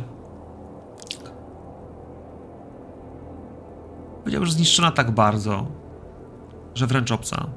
Ludzie nie mają potrzeby tam mieszkać, bo cała technologia i, yy, i świat, który jest znacznie bogatszy, bezpieczniejszy, bardziej technologicznie przy... spójny, jest pod spodem. To, co na wierzchu, to jest coś, co możesz ty kojarzyć, no właśnie, kiedy, e, kiedy toczyła się tutaj wojna, to trochę inaczej. Kiedy wjedziecie do doku, do doku w Starporcie, do doku, w którym będzie, mm, nazwijmy sobie, książęca korweta. Statek, który, który ma was zabrać, który poleci do liniowca gildii, który orbituje. Kiedy wjedziecie tutaj i wyjdziecie z, z budynku rękawa tego, tego technicznego, no już na płytę Starportu, to zobaczysz ustawionych w lśniącą kostkę czarnych, a właściwie odzianych w czerni żołnierzy. Jak myślisz, ilu ich jest? Mniej niż 5 lat temu, bo ponieśliśmy wtedy ogromne straty. Ale jeden nieśmiertelny niewiele ustępuje Sardaukarowi. Więc nawet ta garstka, chociaż prawdopodobnie ciężko byłoby ich tutaj policzyć, myślę, że stanowi odpowiednią siłę, którą rozumiem, że otrzymuję z powrotem. I uśmiecham się. To jest taki szczery uśmiech, którego nawet sam nie kontroluję. W pewnym momencie się zreflektuję, że chyba na mojej twarzy pojawiła się jakaś emocja, trzeba coś z tym zrobić. Ubij tę emocję, Kormak, sam do siebie mówię w, w głowie. I spoglądam na nich zimno. Jeśli mogę, to chcę podejść przed nich. Chcę usłyszeć, jak salutują czołem baszarze. Wiesz, pewnie, że tak. Mówiliśmy o tym, że oni, e, a przynajmniej tak gdzieś pojawiały się te grafiki nasze, że one są, oni są w ciemnym stroju, że wiesz, jak to armia, ale kolory naszego, naszego domu to jest złoto, purpura i biel. Więc oni tym wszystkim mają cały, całą, całe zbroje oczywiście taktyczne na, na czarno i mają też te hełmy, bardzo podobne do tych, które noszą e, armie Harkonnenów, ale tak naprawdę wszystkie armie, które liczą się z tym, że mogą musieć walczyć w różnych e, warunkach, e, nazwijmy sobie to, gazowych, więc o różnym, o, różnym, o różnym poziomie tlenu. I ja myślę, że oni te hełmy mają, mają białe. Nie? Oni wcześniej mieli czarne hełmy, to pamiętasz, że swoi nieśmiertelni mieli czarne hełmy. Oni teraz je mają białe. Mają je białe i to jest jakiś symbol to w jakiś sposób reprezentuje, nie wiem, czy śmierć, która nastąpiła, czy to, co się stało właśnie, wiesz, w duchu rozpadu całej jednostki, czy może faktu, ja że, wiesz, stracili swoją głowę. Nie, nie, wiem, nie wiem, czy to jest jakiś, wiesz, forma honoru. Myślę, że ten element chciałbym jakoś zmienić, nie? Że on, że, że to, znaczy, ja to interpretuję, ja to interpretuję jako y, carte blanche. Startujemy od nowa te maski prawdopodobnie wkrótce zmienią kolor od krwi naszych wrogów. Może tak być. Więc jak podejdziesz, to wiesz, jak będziesz na tyle blisko, że będą w stanie zasulutować, to natychmiast, wiesz, zbiją obcasy, potem, wiesz, stukną, wiesz, kilkukrotnie się o piersi, a potem, wiesz, zasalutują e, gdzieś może pięścią do przodu z, z ostrzami, wiesz, czołem baszarze Ja jak zwykle będę reprezentował postawę, jakbym był niezadowolony. Jakby to było za mało precyzyjne, co zrobili. Ale w duchu wiem, że oni dowożą to, czego się od nich oczekuje. W końcu ponieśli największą cenę tego wszystkiego. Kiedyś byłaby ich cała płyta lotniska. Teraz zmieszczą się w tym liniowcu razem z wami. W tym no właśnie książęcym statku. No tak. Ale w statku będzie kilkanaście osób obsługi. Będą oni, będziecie wy, moi drodzy, i chciałbym zrobić wam małą niespodziankę. Cinello, Zużywam wszystkie zagrożenia.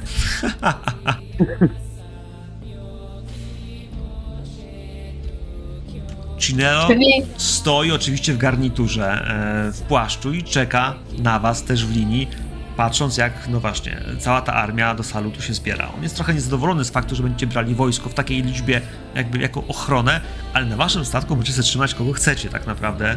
E, Gwardia osobista Baszara to taki przywilej, który e, no, większy, wielcy generałowie mają ze sobą. E, Raban też nie jeździ sam, tylko jeździ ze swoją gwardią. Chciałem powiedzieć, że z kolegami, ale to tak harkoneńsko zabrzmiało. Przepraszam. Jara, coś chciałaś powiedzieć? Y, a propos tego zagrożenia, nie, że po prostu nie zdążymy nawet wystartować, nie, więc to tak, tyle. Przepraszam, tu kot. Spokojnie. Obok Cinello stoi jego partnerka, żona. Odela Aldrich jest y, żoną naszego emisariusza. Nie wiem jak wy, ale on na bale jeździ z kimś, z kim może tańczyć, bo taniec jest bardzo ważnym sposobem komunikacji. Więc ona, piękna, równie czarnoskóra jak on, inna niż wy, ale jednocześnie też udziana właśnie w przepiękne designerskie ubrania, pełna złota, gdzieś tej bieli, e, krótko obcięta i no jakby nie było strasznie seksowna, stoi obok niego, patrząc na to wszystko, myślę, że z wyrozumiałością. Bez wyrozumiałości. Patrzą na to dwie pozostałe osoby, które obok nich stoją. Segun i Okeli. To są nastoletnie dzieci tej pary. Jak to dzieci dyplomatów, jak się jedzie na takie miejsce jak to na Hawaje, na Cypr, na Okinawę, to przecież grzechem jest nie pojechać z rodzicami. I w tym wszystkim hmm, Cinello ma świadomość, że będziemy grali tam o wysokie stawki, ale z drugiej strony no właśnie, to wszystko było już zaplanowane, wszystko było powiedziane, a dopiero po tym wszystkim wy się pojawiliście, moi drodzy. Więc chciałbym, żebyście rozumieli i wiedzieli, że oni jadą z wami. I ta misja stanie się bardziej niebezpieczna, bo nie będziecie pilnować tylko Baszara, ale także cywili, którzy są dla tej misji średnio ważni, ale dla, no właśnie, dla ludzi, którzy tracą swoich bliskich, którzy za nimi tęsknią, mogą okazać się super ważni. I kochani, oni, jak was zobaczą, wszyscy do nas patrzyli jak na jakiś świecie odludków, bo wy totalnie mam wrażenie, że żaden z was. Jules, ty masz jakieś ciuchy takie, wiesz.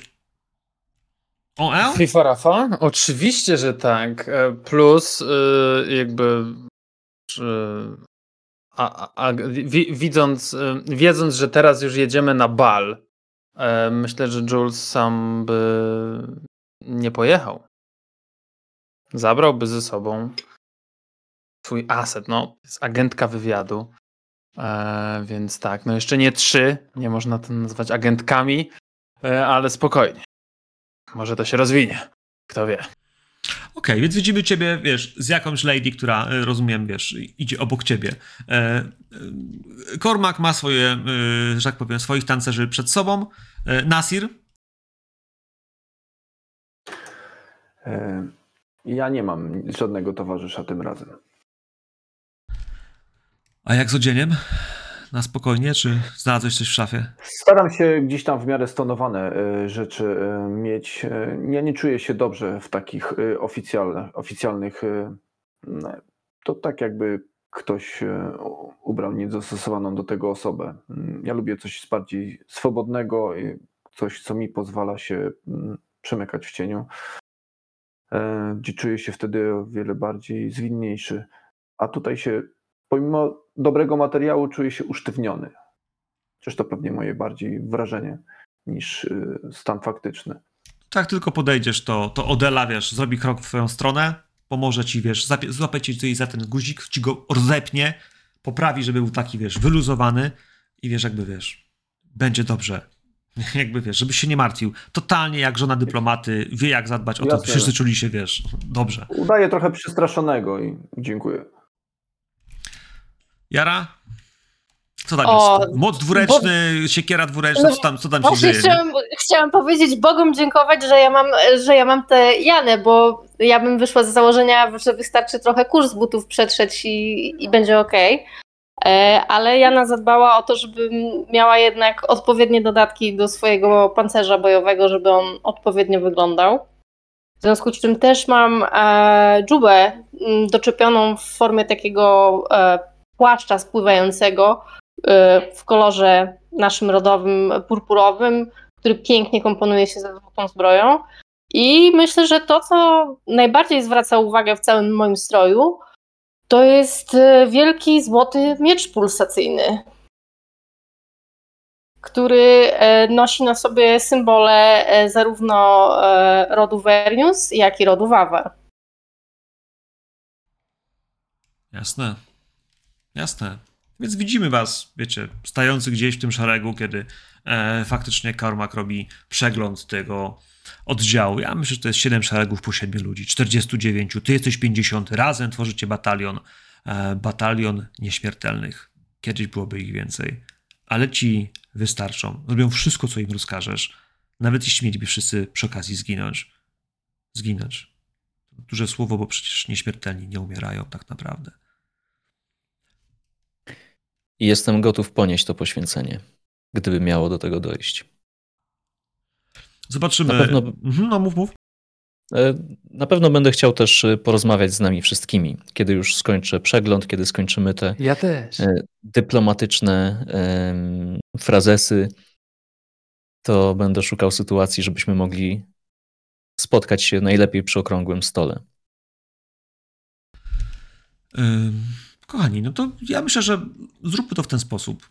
Widzimy takim, w takiej scenie trochę montażu, jak ta armia wchodzi do statku po trapie. Widzimy, jak wy gdzieś po bocznym wejściu, po, po też y, serii schodów e, wdrapujecie się do bocznego wejścia i, i za chwilę widać, jak ten statek zaczyna nagrzewać swoje pulsatory, one się odpalają, bo zaczynają się unosić, odpalają się tarcze na tym statku i on wznosi się bardzo powoli, majestatycznie, bo tak duża jednostka na takich silnikach wydaje się, że sunie powoli, ale nadal te metry się oddalają, a wy w środku, będąc w tej chwili, e, myślę, że w pozycji siedzącej z pasami, e, dopóki świeci się napis, proszę zapiąć pasy, będziecie czuli te przeciążenia, które w końcu ustąpią, bo statek bardzo szybko wyjdzie z atmosfery.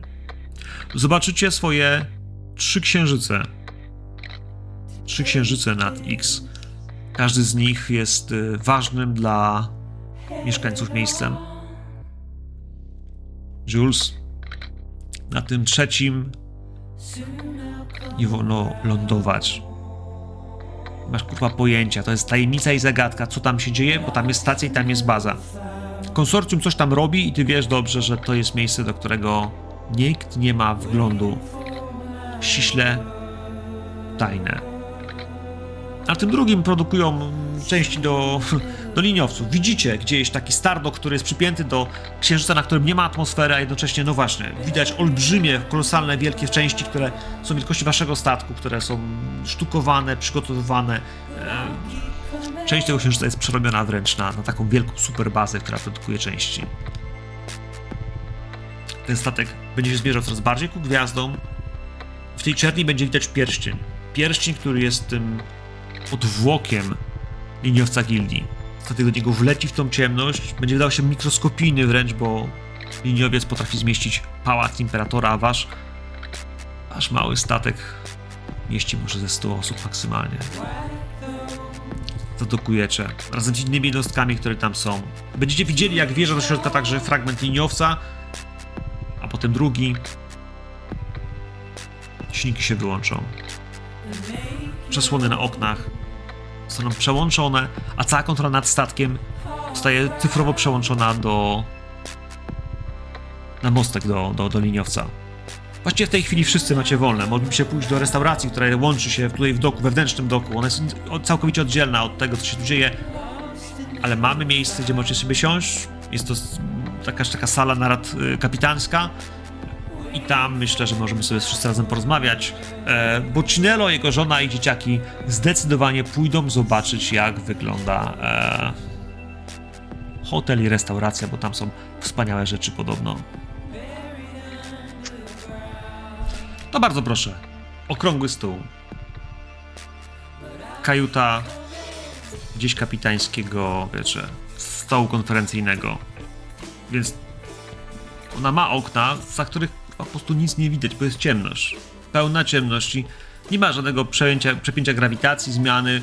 Nie wiecie, czy już ruszyliście, czy to się zdarzy za jakiś czas, ale moment, w którym dostaniecie informację, że to się skończy. Znaczy czas wiecie, że potrwa prawdopodobnie jakieś 8 godzin, nie? Ten, ten skok, ale czy to jest kwestia tego, że oni się nagrzewają silnika, a potem to skoczy w ciągu sekundy i potem się roz, wiecie, ochłodzi, a potem będziecie mogli wyjść, czy to już leci, nie, nie macie zielonego pojęcia, jak to działa. Z waszej perspektywy obserwatorów, kiedy widzieliście te wielkie krążowniki, to jest taki moment, że faktycznie one w którymś miejscu znikają. Ale nie widać tam żadnego napędu, żadnego dopalania i tak dalej.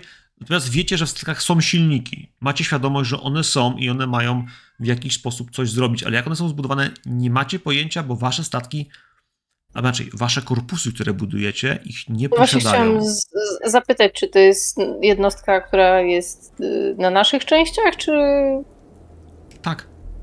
Tak, ten wielki, Nie, no, ten wielki walec, który, który, jest, który jest, wiesz, y, statkiem gildii, jest zbudowany przez was.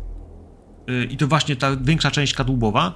E, Mikrotechnologie i wyposażenie jest budowane przez y, Richezę, ale jednostka napędowa i nawigacyjna jest budowana i montowana w stoczniach y, gildii, które są najściślej strzeżoną tajemnicą wszechświata.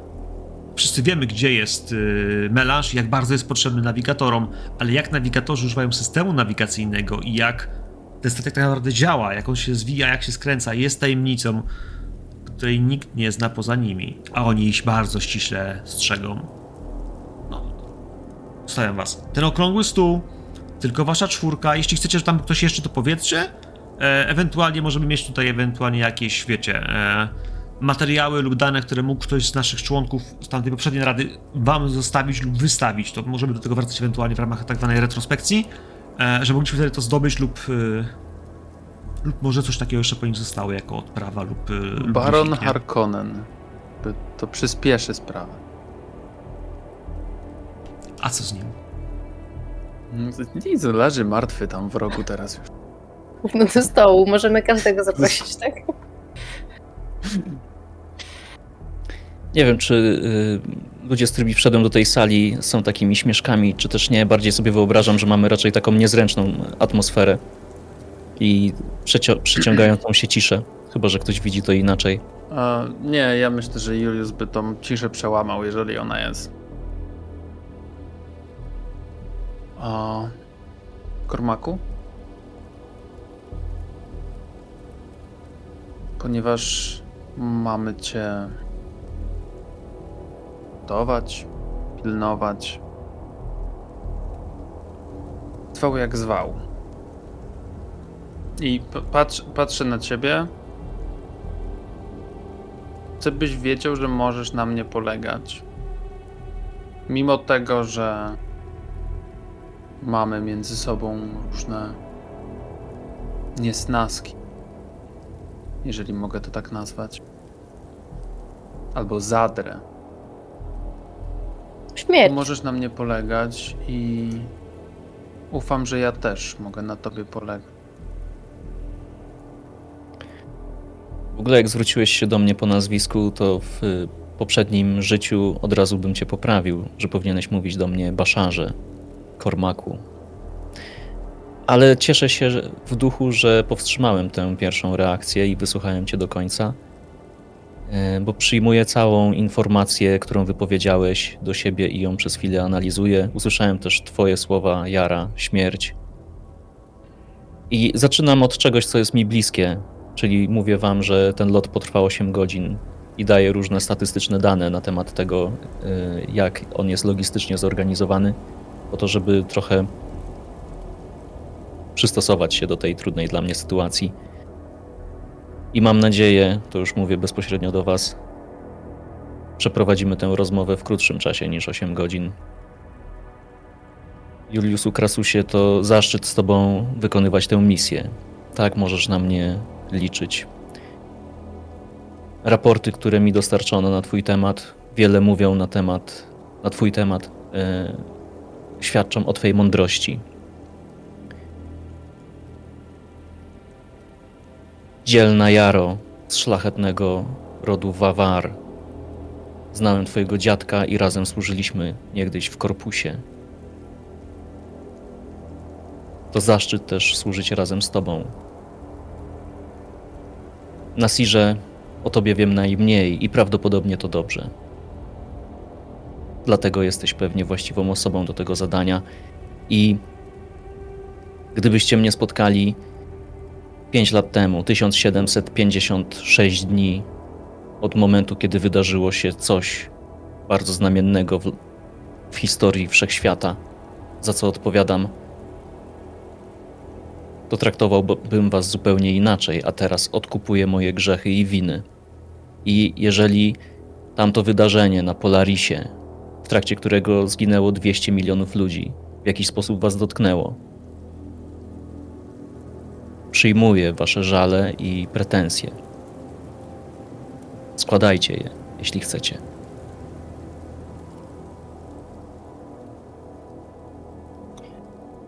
Baszarze Kormaku. Między nami jest śmierć mojego brata. Jeżeli rzeczywiście, tak jak mówisz, chcesz zapracować na odkupienie, to liczę na to, że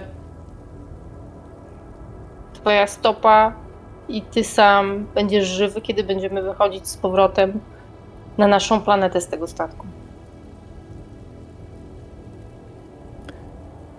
Jak widzisz, jestem już w dosyć zaawansowanym wieku. Niemniej dołożę wszelkich starań i gdybym posiadał ostrze, na które mógłbym przysiąc, to złożyłbym taką przysięgę, że zrobię wszystko, co w mojej mocy. Jedyne, co posiadam, to ten pierścień i pokazuję wam pierścień z czarnego metalu, e, w koronie którego jest bardzo wiele matematycznych symboli. Od delt po symbol całki, pi, e, znak nieskończoności. I tym pierścieniem uderzam w stół, przypieczętowując moją przysięgę wobec ciebie. Jaro. I widzisz, że ja na ten twój gest, e, w docenieniu go, wyciągam ten swój miecz rodowy i kładę głownią w stronę twojego pierścienia. Mówisz, że przysięgam za cenę swojego życia, że będę cię bronić.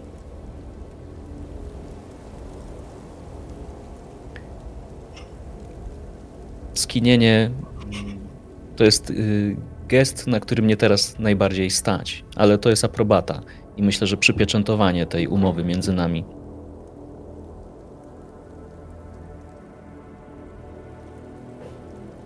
propos wychodzenia i schodzenia. Pozwoliłem sobie Kormaku na małą. Skoro i tak z nami lecisz, a słanka naszego Erla jest jasna. Mamy kazać, że mamy jaja i nie będziemy ustępować polu ani Korino, ani Harkonnenom. Pozwoliłem sobie na drobny gest, żeby Harkonneni się posrali. Że nie cofniemy się przed tym, czego, co będzie od nas wymagał ród i powinność. W magazynie trzynastce znajdziesz 50 czarnych hełmów.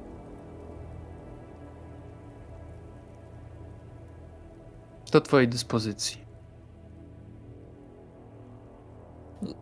Znów na mojej twarzy pojawia się emocja, której nie chciałem pokazywać, ale jest zbyt silna, bo z chęcią skorzystam z Twojej propozycji. Odpowiadam Ci, mądry krasusie. I widzę, że nie bez kozery. Raporty mówią to o Tobie. Więc mój wzrok spoczywa na Tobie, Nasirze. Bo jestem ciekaw, z czym ty przychodzisz do tego stołu. Ja przychodzę z niewiadomą.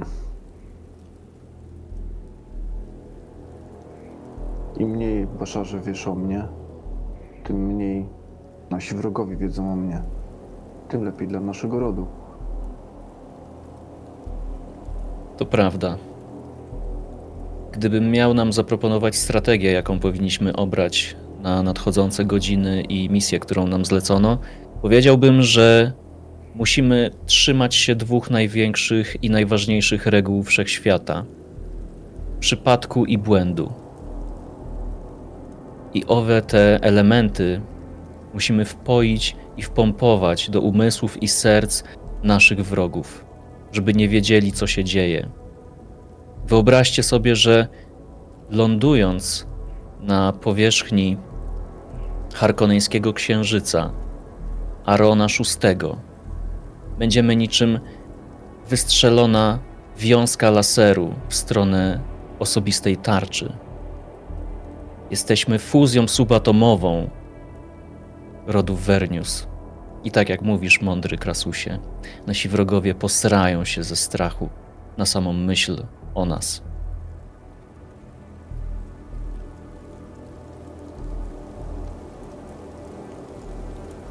Cieszy.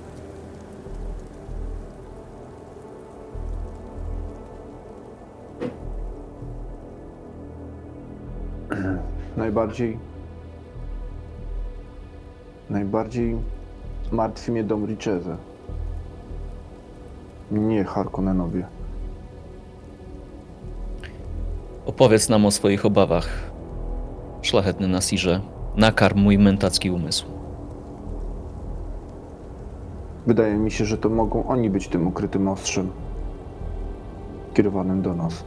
Nas.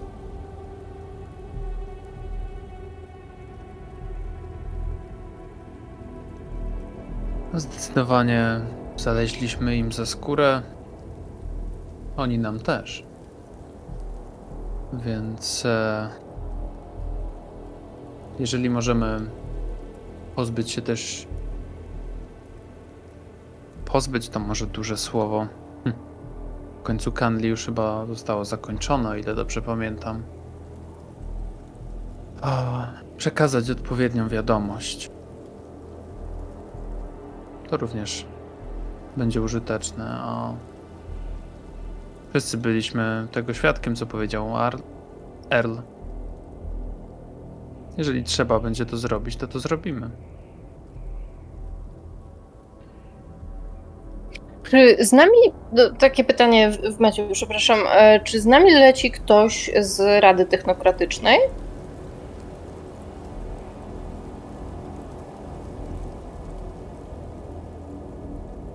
A skąd taki pomysł? A być może, czy wiemy, że ktoś się z Rady Technokratycznej zamierza pojawić na tym przyjęciu? Bo E, mnie nie. doszły takie plotki, że głównym czynnikiem e, budującym pewną konfliktogenność i podkopującą e, wartość naszego domu jest nie kto inny jak nasi właśnie te- technokraci.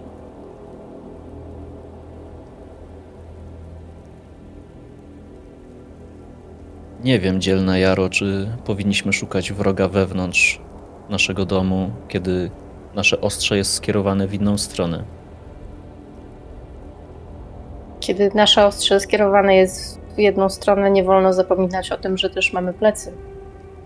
A cios zadany przez najbliższych plecy to ten, który może zostać nadany, zadany najszybciej i najskuteczniej. Dlatego wolałabym mieć oczy dookoła głowy. I skoro prosisz, Baszarze Kormaku, o informacje, to wolałabym nie ukrywać przed tobą, że dość wysoko postawieni dyplomaci mają takie informacje, że nasz wizerunek w kręgach międzynarodowych jest naszarpnięty przez nas samych. Na waszym statku nie ma, nie ma nikogo z organizacji technokradzkiej, ani z rządu technokratów. Przynajmniej oficjalnie, prawda? Ym, Wzięliście jakby całą załogę, myślę, że wiesz, jak przyszliście na Okej. statek, to tam się zameldował kapitan i cała obsługa i wiesz, i, i nawet jak się mówi, nawet y, pokojówki i, i ci, którzy przynoszą wam, wiesz, drinki, stewardessy, wszyscy, nie? Jakby wzięliście załogę i y, no, cała lista, wiesz, y, od A do Z, kto jest z wami na pokładzie. Myślę, że mogę się na spokojnie prześwietlić sobie, wiesz, żeby sobie sprawdzić, wiesz, co jest grane, nie? Tak, guzik. Mhm. Dobrze, dobrze, dobrze.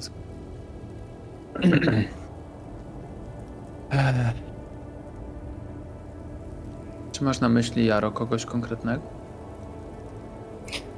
Y, Nie padły żadne nazwiska, I ale zakładam, że muszą to być osoby, które mają dostęp do przekazywania informacji międzyplanetarnie. tak, nie tylko ciebie doszły takie pogłoski. I w rękach, albo właściwie w dłoniach e, Juliusa pojawi się karteczka. Zdjęcie gościa, który, które było przypięte do tej tablicy korkowej w jego gabinecie, które wyciągnął ze śmietnika, bo nikt mi nie będzie tutaj rozmontowywał mojego e, mojej struktury danych. Tak. Hm. Kormaku, mam nadzieję, że. Mam nadzieję, że możemy Ci ufać. Chciałbym powiedzieć to głośno tutaj teraz. Istnieje bardzo duże ryzyko, że nie tylko ktoś może chcieć cię zabić, ale także zwerbować. Bardzo ciekawa hipoteza. Moja lojalność wobec rodu jest niezachwiana. Myślę, że dałem wiele dowodów tej postawy.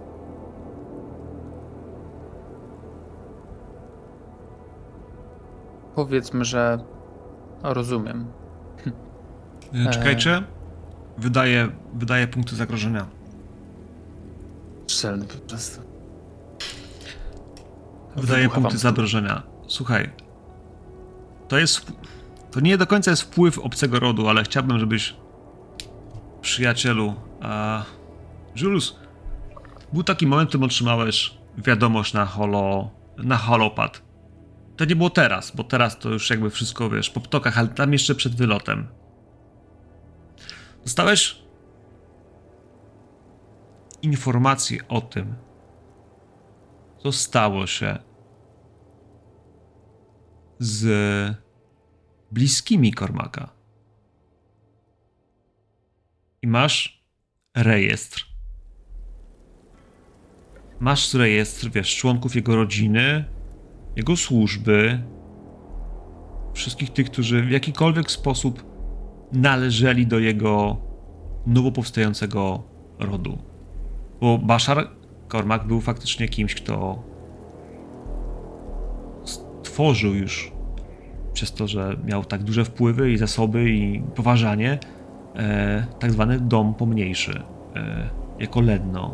I kto wie, za kilkaset lat, kilkadziesiąt pokoleń, ten dom mógł kiedyś, wiesz, być średnim wasalem, a potem kto wie, czy nie zrównać się i nie zyskać samodzielności.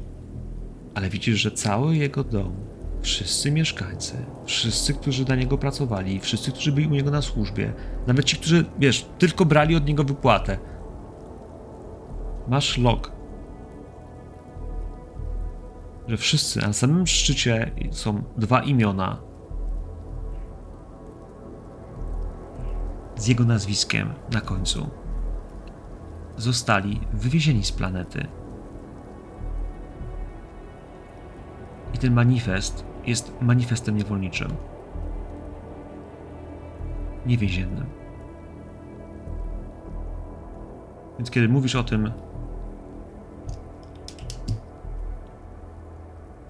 że on jest lojalny, to masz dowód na to. Wiesz, czy aby na pewno będzie.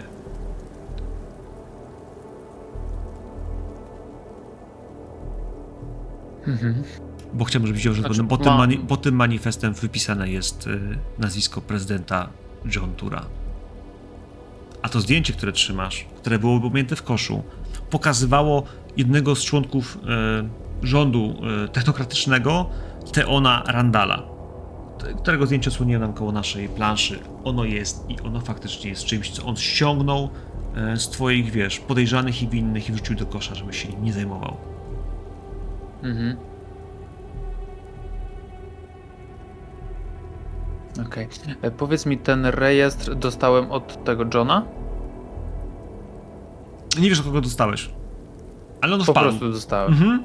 Mhm, mhm, zupełnie przypadkiem, jasne. Ym...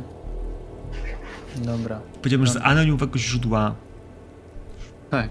Uprzejmie donoszę, tak? No bo wiadomo, że donos jest wyrazem najwyższej. E, czy coś tam, coś tam.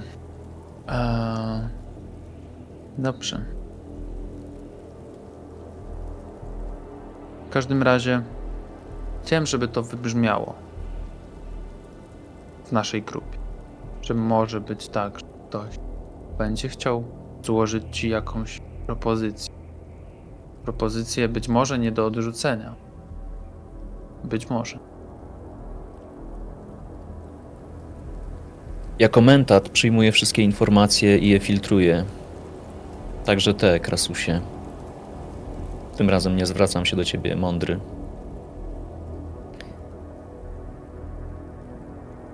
Dochowam lojalności rodowi Vernius.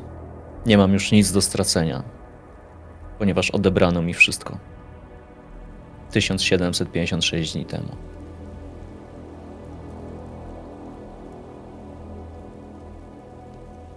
Te. Baszarze? Czy mogę mówić swobodnie? Naturalnie. Złe informacje przekazane zamierzasz? odpowiednio wcześnie to dobre informacje. Co zamierzasz uczynić, jak dotrzemy na miejsce? Jaki jest. Jaki jest Twój ruch? Na razie się pojawiamy, obserwujemy? Czy chcesz, żebyśmy od razu działali? Musimy wiedzieć, jak jest rozstawiona plansza. Gdzie stoją pionki, gdzie stoją ważniejsze figury. Zanim doprowadzimy do tego, że nasi wrogowie obsrają się ze strachu. Cytując mądrego Krasusa.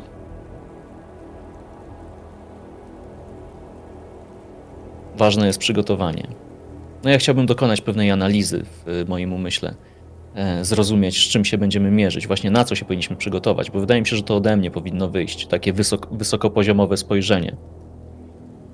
Bo e, Jara wprowadzi tutaj e, przemoc, Nasir wprowadzi tutaj innego rodzaju przemoc, a myślę, że z mojego wysokopoziomowego myślenia Krasus wyciągnie esencję, pierwsze kroki, po których powinniśmy, od których powinniśmy zacząć.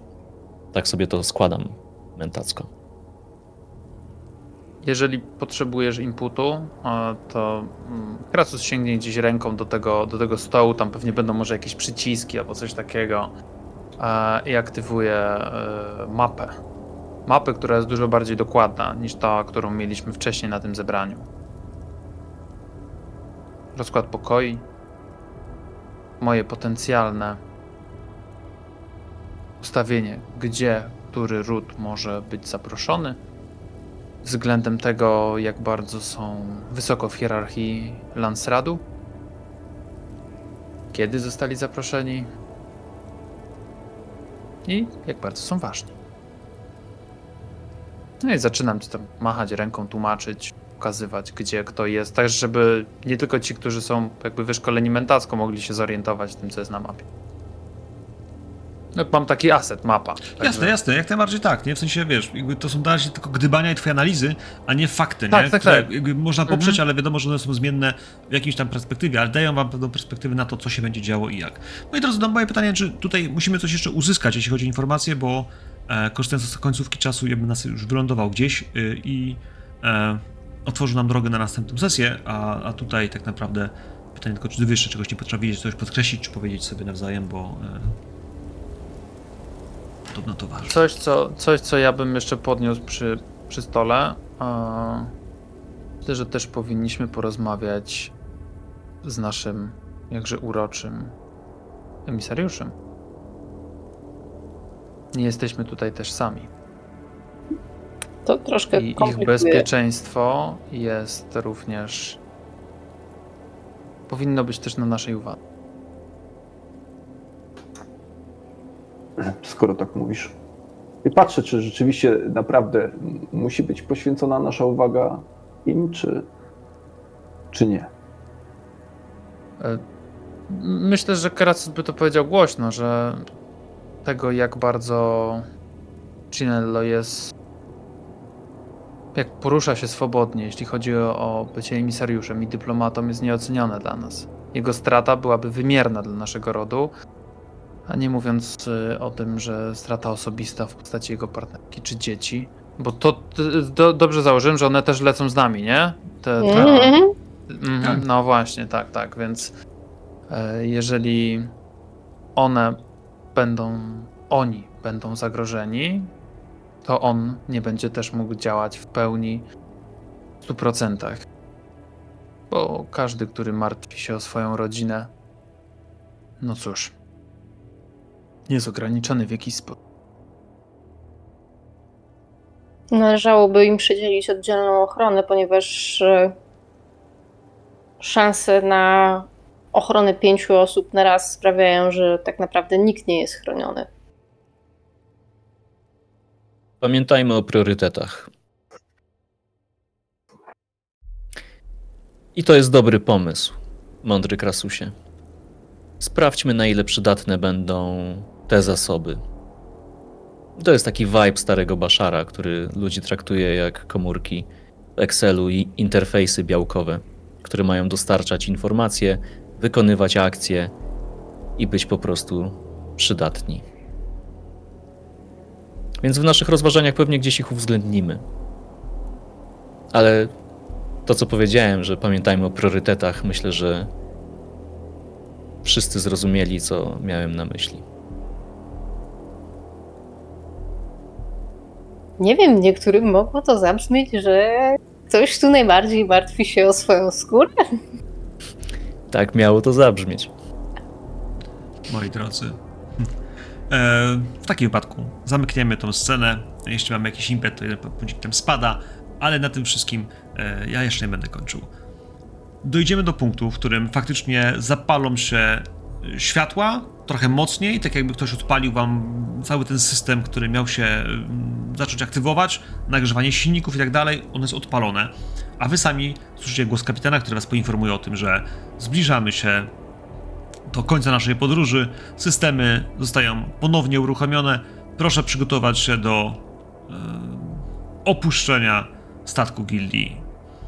No, myślę, że w tym czasie też będziecie słyszeli, że na pokład wchodzą z powrotem ci, którzy udali się, no, załogi, zakładam, że nieśmiertelni siedzieli spokojnie w, e, w tej przestrzeni, nazwijmy sobie to luku bagażowego. Magazynowej. Wątpię, że mieli aż 50 komnat, ale może faktycznie są takie, które mają kosz, skoszarowane, wiesz, y, kilkadziesiąt po, pod, podpokładowych, wiesz, koi, które są dla, dla załogi, która mogłaby tu być. Nie no, ja myślę, że 8 godzin stania w miejscu, które jest względnie suche, bezpieczne i nic im nie grozi, to mogli to potraktować jako nagrodę. Wiesz, przez te 5 lat nikt nie tak ty napierdalał, więc może, wiesz, przyzwyczaili się do tego, że można sobie nie? trochę. Ale spoko, nie, nie, bardziej chodzi o to, że, że, że nie chciałbym ich trzymać jak sardynki, to jest to, to taka grupa ludzi. Rzucę nam kiedyś potem to zdjęcie tego naszego statku, to będziemy mieli jakąś tam poglądową rzecz. Już ustaliliśmy, że to nie ludzie, to zasób. Y, wraca, y, wraca rodzina naszego emisariusza, wracają ludzie z, z, tego, z, tego, z, tej, z tej restauracji, hotelowni, która jest trochę dalej. Mm, Myślę, że zadowoleni, uśmiechnięci, słyszycie ich chichoty. Y, Dla nich ten wyjazd nie jest czymś strasznym. Przecież wasz ród nie jest na wojnie z kimkolwiek. Krew nie jest przelewana już od kilkunastu lat na naszej planecie, a z naszych rąk tak naprawdę przynajmniej od pięciu baszarze jesteśmy spokojnym narodem. Ci, którzy wychowali się nie pamiętają, no właśnie, walki o X, y, nie wiedzą, czego się bać. Wasz, wasza korweta odepnie się w końcu i delikatnie zacznie na pulsacyjnych cofać. Manewrowe odsuną ją najpierw od, od, od doku, a potem potem będziecie ciągle podjechali gdzieś w czerni. W końcu, kiedy one- z niej wylecicie, to w waszych bulejach, oknach, szybach pojawią się gwiazdy.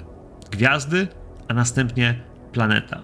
Planeta, która jest pokryta przede wszystkim kożuchem chmur i z pomiędzy tego kożucha gdzieś będą przebłyskiwały pomarańcze e, tej piaskowej pokrywy. Piaskowej, bo tam wody jest bardzo mało, ale ona jest. E, sam klimat wydaje się być ciepły, powietrze jest oddychalne e, i z tego, co kojarzycie i widzieliście na, na zdjęciach, na, na, holo, na holografikach, e, samo miejsce jest e, no, bardzo takim przyjemnym miejscem do wypoczynku. Umiarkowany klimat, bardzo ciepły za dnia, ciepłe noce, e, woda, która jest czysta. Mm. Takie miejsce u Harkonnenów. Nie, nie martwcie się, to nie oni je zbudowali, oni je kupili. E, Kupili, ponieważ jak się okazuje, baron jest miłośnikiem e, wypoczynku e, różnorakiego, musi o siebie dbać, o swoje zdrowie i to miejsce podobno ma genialne zasoby błota i torfu, który można z wnętrza planety wykopywać ze starych złóż, a potem je odpowiednio przetworzyć. Ono jest świetne dla cery. Jesteś pewien, że kupili, a nie ukradli, napadli, zrabowali? Podejrzewam, że przez ostatnie 100 lat, jak mówią niektórzy, w niektórych miejscach stali się bogatsi od samego imperatora. Myślę, że było ich stać kupić sobie taki mały księżyc z małym resortem. E, tak mówią plotki. Wasza korweta dołuje, schodzi w dół, schodzi w atmosferę, przez chwilę trochę trzęsie, ale jak wejdziecie w atmosferę i wejdą już silniki e, znowu manewrowe do akcji, kiedy zobaczycie właśnie e, błękit nieba i, i błękit wody gdzieś tam, e, tu, tu i ówdzie. E, W końcu zacznie pojawiać się coraz większy punkt e, waszego resortu. No i baza i lądowiska. Lądowiska, które są dla jednostek o znacznie mniejszych gabarytach, chowają się w, w klifie. Jak jest klif, który są szczeliny, takie mm, kaniony, które dołączają się do naszego centrum, które jest wbudowane w ziemię, wlatuje się w kanion i w nim wlatujecie do środka, więc wasze statki są podsumowane e, przodami, dziobami do wnętrza bazy, wystają niestety odwłokami w drugą stronę. Jednostki znacznie większe muszą e, lądować na zewnątrz, no i trzeba się niestety wtedy do resortu dostać e, jednostkami naziemnymi, ale to też nie jest problem, zawsze są e, takie opcje. Chciałbym, żebyście widzieli, że stoi statek, który nie mieści się w doku. I tym statkiem jest e, złoty jacht transportowy Corino. Królewski, imperialny. Co oznacza, że rodzina królewska jest na miejscu. I to są momenty, w których gdzieś, ja myślę, że na wasz datapad zacznie zlatywać e, komunikacja z bazą. Bardzo prosta, bardzo lekka, tam jakby wiecie, tutaj nie mówimy o jakichś wielkich komputerach, ale to, co da się gdzieś poinformować, to jest to, że macie miejsce dokowania, wy się spokojnie zmieścicie e, w dokach i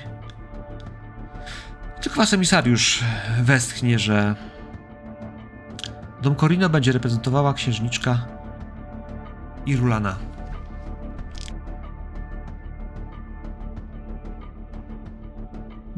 Coś wiem o tej księżniczce? Imperator ma pięć córek, ta jest najstarsza, najinteligentniejsza i yy, no, wychowywana do bycia żoną przyszłego imperatora. Niestety imperator już jest w takim wieku, w którym e, odpuścił sobie nadzieję na to, że spłodzi męskiego potomka w sposób naturalny i w związku z tym no, musi znaleźć następcę, e, który ożeni się z jego najstarszą córką e, i on stanie się imperatorem, a ona imperatorową jakby poprzez ten mariaż. E, natomiast cała nadzieja jest w tym, że to ona będzie w jakiś sposób tym mężem sterowała. To, co możesz wiedzieć więcej, no cóż, trzeba by turlać prawdopodobnie, żeby wywiad pos- potwierdził, mógłbym, bo plotki są mógłbym. różne, nie? Mógłbym zaturnać. E, To zdecydowanie byłoby, myślę, understand. E, I Poziom trudności 3.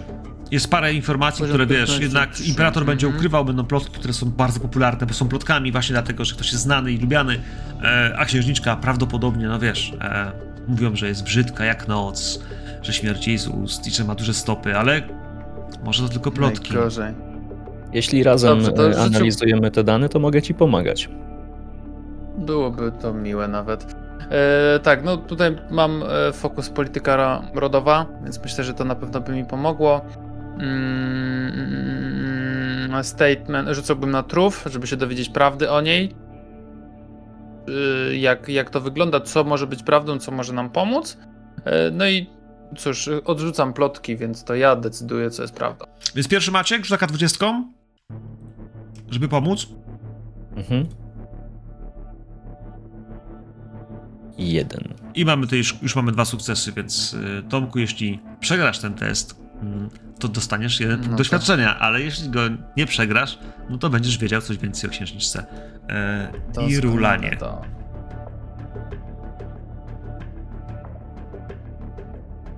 Ja tutaj, ja tu posłużyłem się, wow. Okej, to i tak nie ma znaczenia. Aczkolwiek ja się posłużyłem motywacją, mając odpowiednią dźwignię, można poruszyć planetę, bo myślałem, że ją jakoś wykorzystamy, ale nie mam przekonania do tego, co mówisz chyba. Czy wiesz, nie do końca właśnie wiesz, jak tą córkę, skoro ona, ona jest Corino i... E, czy wiesz, że imperator chowa swoje córki e, tak, żeby, wiesz, zastąpiły go w jakiś sposób, no ale... e, Nie bez powodu, jeśli chodzi o pewne rody, nie dziedziczą tam kobiety. E, Ten e, szowinizm niestety nie występuje wszędzie, ale występuje w rodzie Corino i właśnie w rodzie imperialnym on jest niestety mm, stosowany bardzo, bardzo, bardzo konsekwentnie. Kasusie, próbujesz znaleźć informacje. Niestety, wiesz, przez szereg plotek, informacji, które zebrałeś, okazuje się, wiesz, że sam konsekwentnie zabrnąłeś za daleko. Zbyt duża ilość informacji potrafi przeszkodzić, nie? Jakby zbyt duży wpływ, za duża ilość danych, nawet to, co podrzuca ci Bashar, jeśli gdzieś zacznie znajdować, a zacznie znajdować konkretne informacje, że tutaj była, wiesz, ewidentnie poza planetą, bo są informacje, że przebywała gdzieś w jakimś innym miejscu, że nie było jej w pałacu w wieku od 6 do 9 lat.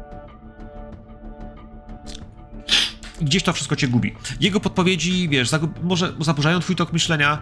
Chciałbym, żebyś się e, Mhm. niestety y, w, w tym wszystkim y, troszkę pogmatwał, bo ona ma jeszcze cztery siostry. I fakt, że one są jeszcze cztery i że masz informację też o tych czterech, powoduje, że kurwa nie wiesz, czy to ona była Bene Gesserit szkolona, czy która jest z tych młodszych. I masz, wiesz, masz, masz mocne mieszanie faktów, więc tą, tą komplikacją będzie po prostu w tym understandzie y, niestety y, słowo pogu, pogubiony e, Względem jej osoby, nie? względem tak naprawdę zbyt dużej ilości, wiesz, danych naraz, które, wiesz, y, Mhm. mieszasz w tej chwili. Jeśli chodzi o komplikacje, jest taka piękna tabelka, która mówi, co może być z, y, z, z nie z communicate, tylko z understand. Understand. Confused tak naprawdę. Ale- or complicated, nie? Więc to jest tak naprawdę... Mhm. Y, y, gdzieś, bo polsku nie wiem jak będzie complicated, jeśli mówimy o twoim stanie osobistym, nie? Ale to jest fakt, że wiesz, jesteś, jesteś gdzieś tym y, zagmatwany i to powoduje, że e, e, że twoja głowa jest przeładowana informacjami. W podręczniku jest piękne słowo mętlik. Masz mętlik, bo po polsku to tak pięknie działa. Pozdrowieniami dla tłumacza. Tak. E, Rozmawiałem z prawdziwym tłumaczem naszej polskiej edycji na Pyrkonie. Pozdrawiam serdecznie. E,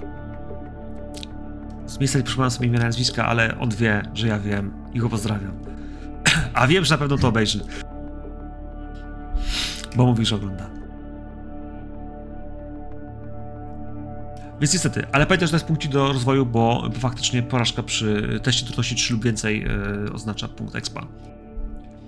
Moi drodzy. Irlana na pewno jest, bo jest jej e, jacht transportowy i to jest duży jacht i on też jest niełatwo dostępny, bo trzeba wysłać się z bazy na płytę lotniska i, i, i starportu i dopiero stamtąd startować. Na pewno będziecie widzieli, że e, są też inne statki, natomiast dosyć małe i ten wasz wydaje się być dość dużym.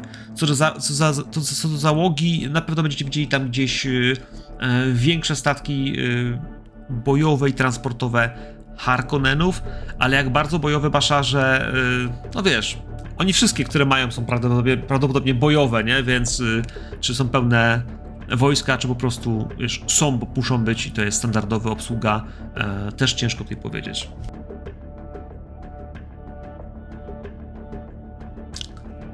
wylądujemy, zadokujemy, wyjdziecie w doku na zewnątrz statku. Przywita was oczywiście obsługa tego pięknego miejsca. E, Dwie istoty, które których płci jakby nie jesteście do końca pewni, Stoją w tej chwili w uniformach y, całkowicie łyse, trzymając y, jedna z nich datapad, a druga małą szkatułkę. Witamy, mówimy synchronicznie razem. Witamy. Na co podchodzicie, no, a podejdzie też nasz envoy i ukłoni się. E, Zanonsuje was wszystkich po kolei, przedstawi kto się pojawia, a one po kolei odhaczają, nie? Jakby każdy z was dostanie, moi drodzy, bransoletkę. Ta bransoletka jest dostępem waszego pokoju. E, można ją zdjąć z, z ręki, jakby mu przeszkadzała. Ona jest bardzo delikatna, prawie, prawie nic nie waży. E, jest też miejscem, spo- sposobem waszej um, namierzenia was, gdzie jesteście, bo dzięki temu właściciele hotelu czy tam obsługa jest w stanie was pomóc znaleźć, no. I można się też przez nią komunikować z, e, z, z, z recepcją, gdy była taka potrzeba. To jest taki bardzo prosty, e, nazwijmy sobie, komunikator, e, natomiast krótkiego zasięgu.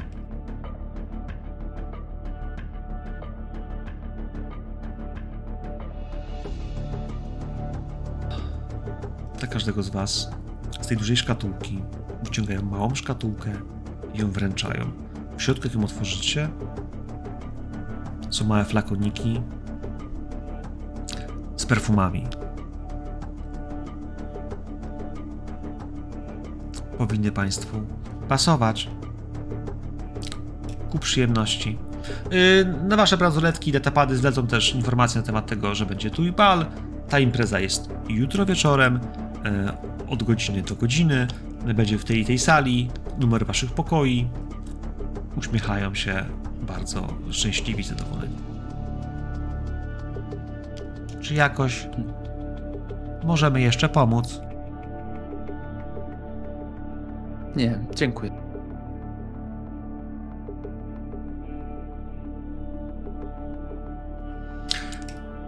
Więc moi drodzy, wasza czwórka plus czwórka e, naszego emisariusza wychodzicie stąd. Wasze pokoje, ja myślę, że oni was wszystkich umieszczą w jednym sekcji, dokładnie zgodnie z twoimi przewidywaniami, przyjacielu, Julesie, więc jakby to, co chciałeś, tak, posadzili was równo e, i obok siebie. Macie widok y, z okien na pewno. Nie wyjdziecie nigdzie na zewnątrz, chociaż zakładam, że może być delikatny balkon, który jak odsuniecie, będzie po prostu gigantyczny klif, który wchodzi gdzieś w ziemię widać przestrzeń ho, ho, ho przed wami, ale jednocześnie y, z góry widać przepiękne niebo, słońce, y, zapach y, jakby nie było trochę jednak pustyni, ale nie mylmy go za Rakis. To jest po prostu resort na ciepłych piaskach.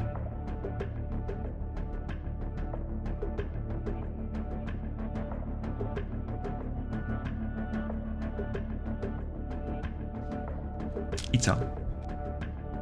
I co? I Jules pytanie, się czy ktoś ma przygotowuje. zestaw do wykrywania trucizn. Wykrywania truci. Jules tak popatrzy, wypierdoli to do śmieci, e, albo gdzieś tam przez okno wyrzuci. Jakimś gównem mi tu będą. Przekręcę po. Ja sprawdzę, czy osoby, które się nas tutaj y, spodziewają, zrobiły odpowiednio dobry wywiad. Znaczy, pewnie wiedzą, że skoro przybywam, no to wiedzą, że jestem, ale może nie wiem, jest jakiś sok safo tutaj w tym pomieszczeniu dla mnie przygotowany.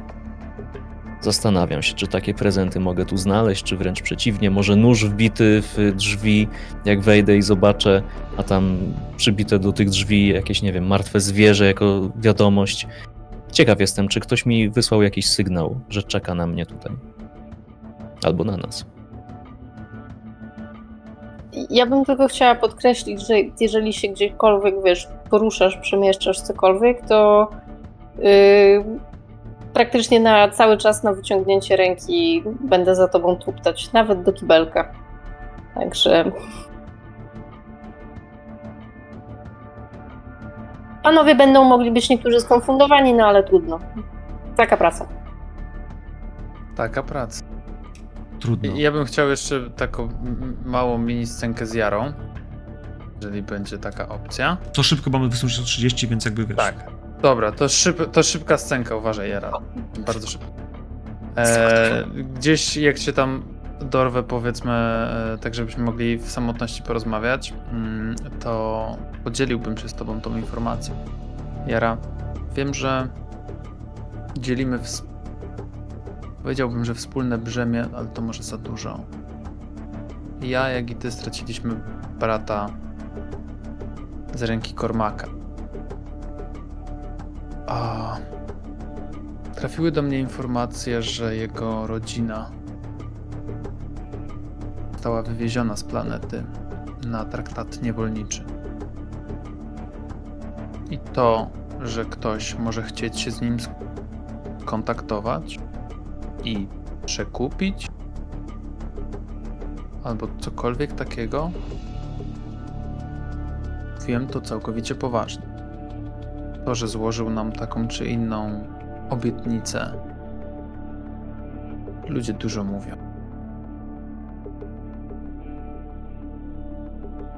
Że dzielę się z tobą. Mhm. Dzielę się tym z tobą. Żebyś Um, była świadoma. tak. Dziękuję Ci za zaufanie, którym mnie darzysz.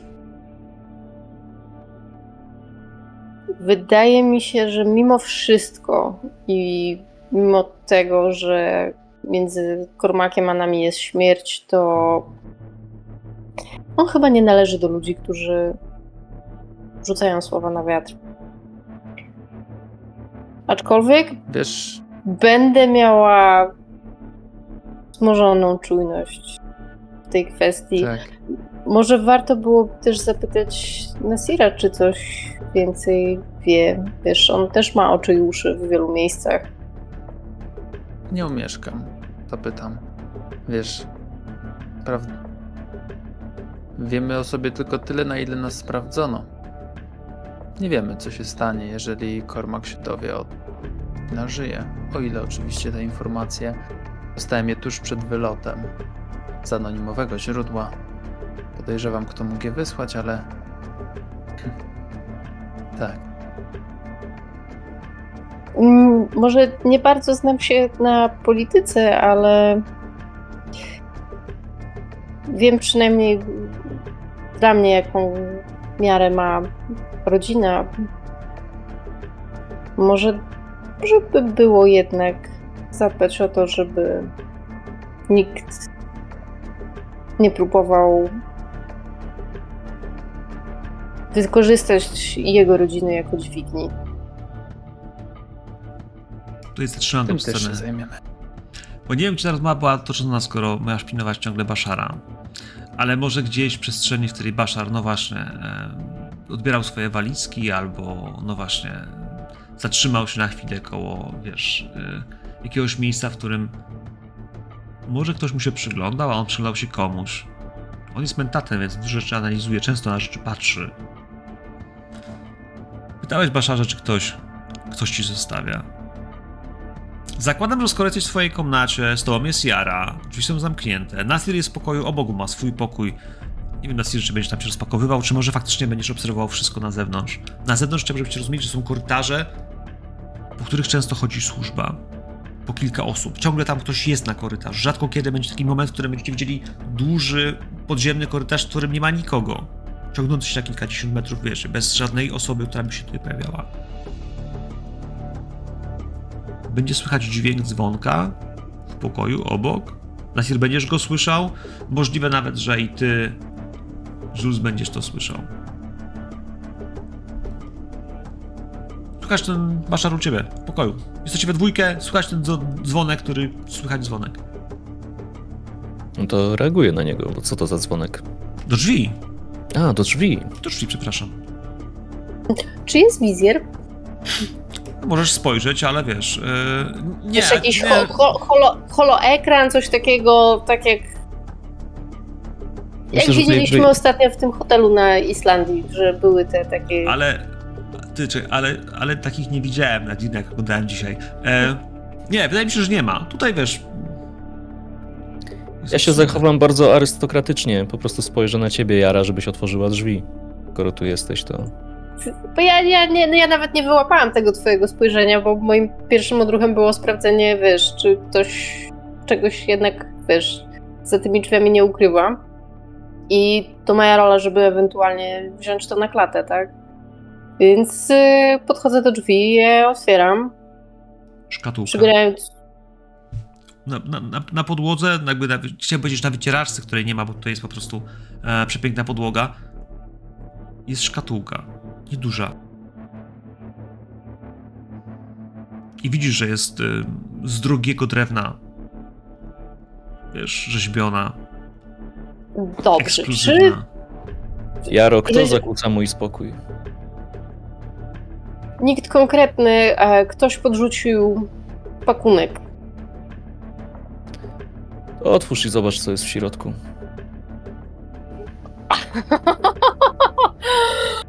Em, Słuchaj, powiedz mi, na ile to wygląda jak y, znane mi pułapki?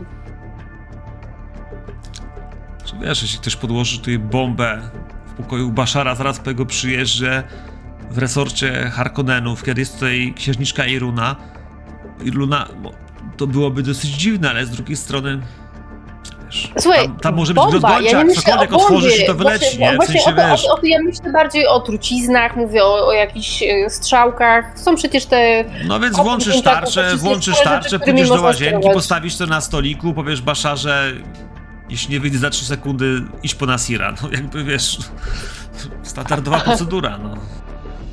y, To chyba standardowa procedura to jest taka, że ładujemy się do pokoju Nasira i y, to nie jest tak, że y, Bashar zostanie sam. Okej, nie ma problemu. Może przyjść nawet Nasir, może przyjść nawet, wiesz, jak potrzeba i Ju- Jules, żeby, wiesz, asekurować otwieranie pudełka niespodzianki.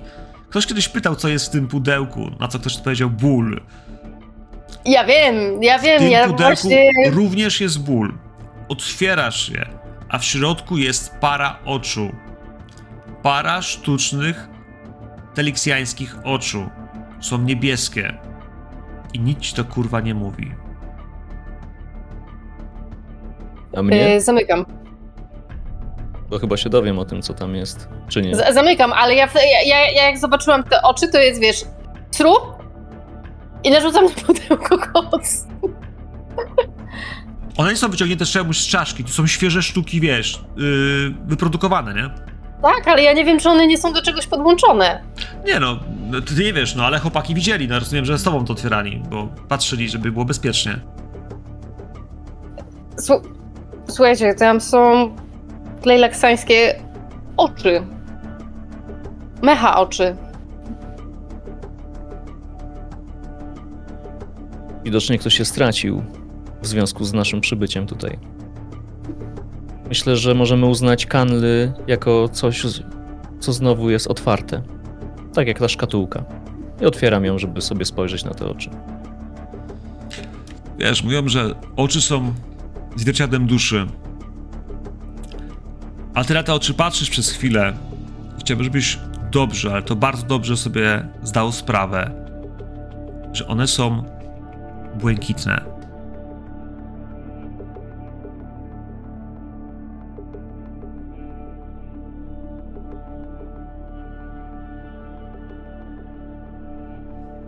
Jak oczy aurory.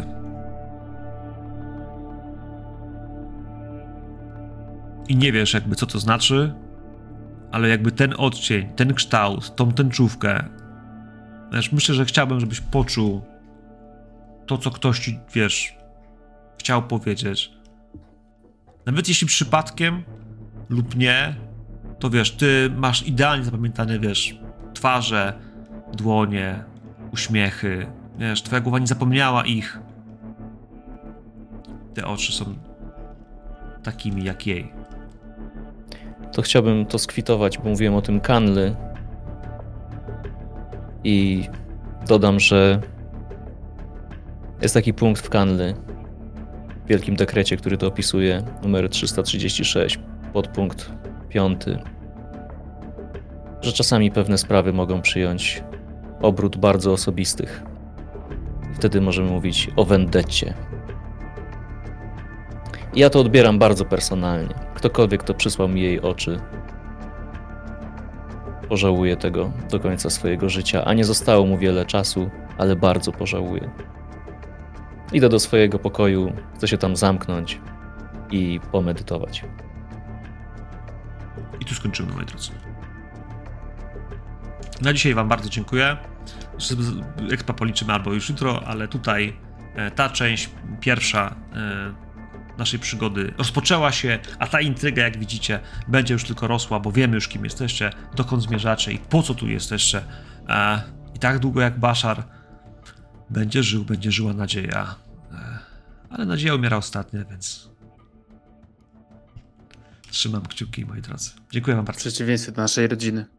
Co? Nie powiedziałem. No, Ben! nikt już nie ma więcej rodzeństwa, przestań.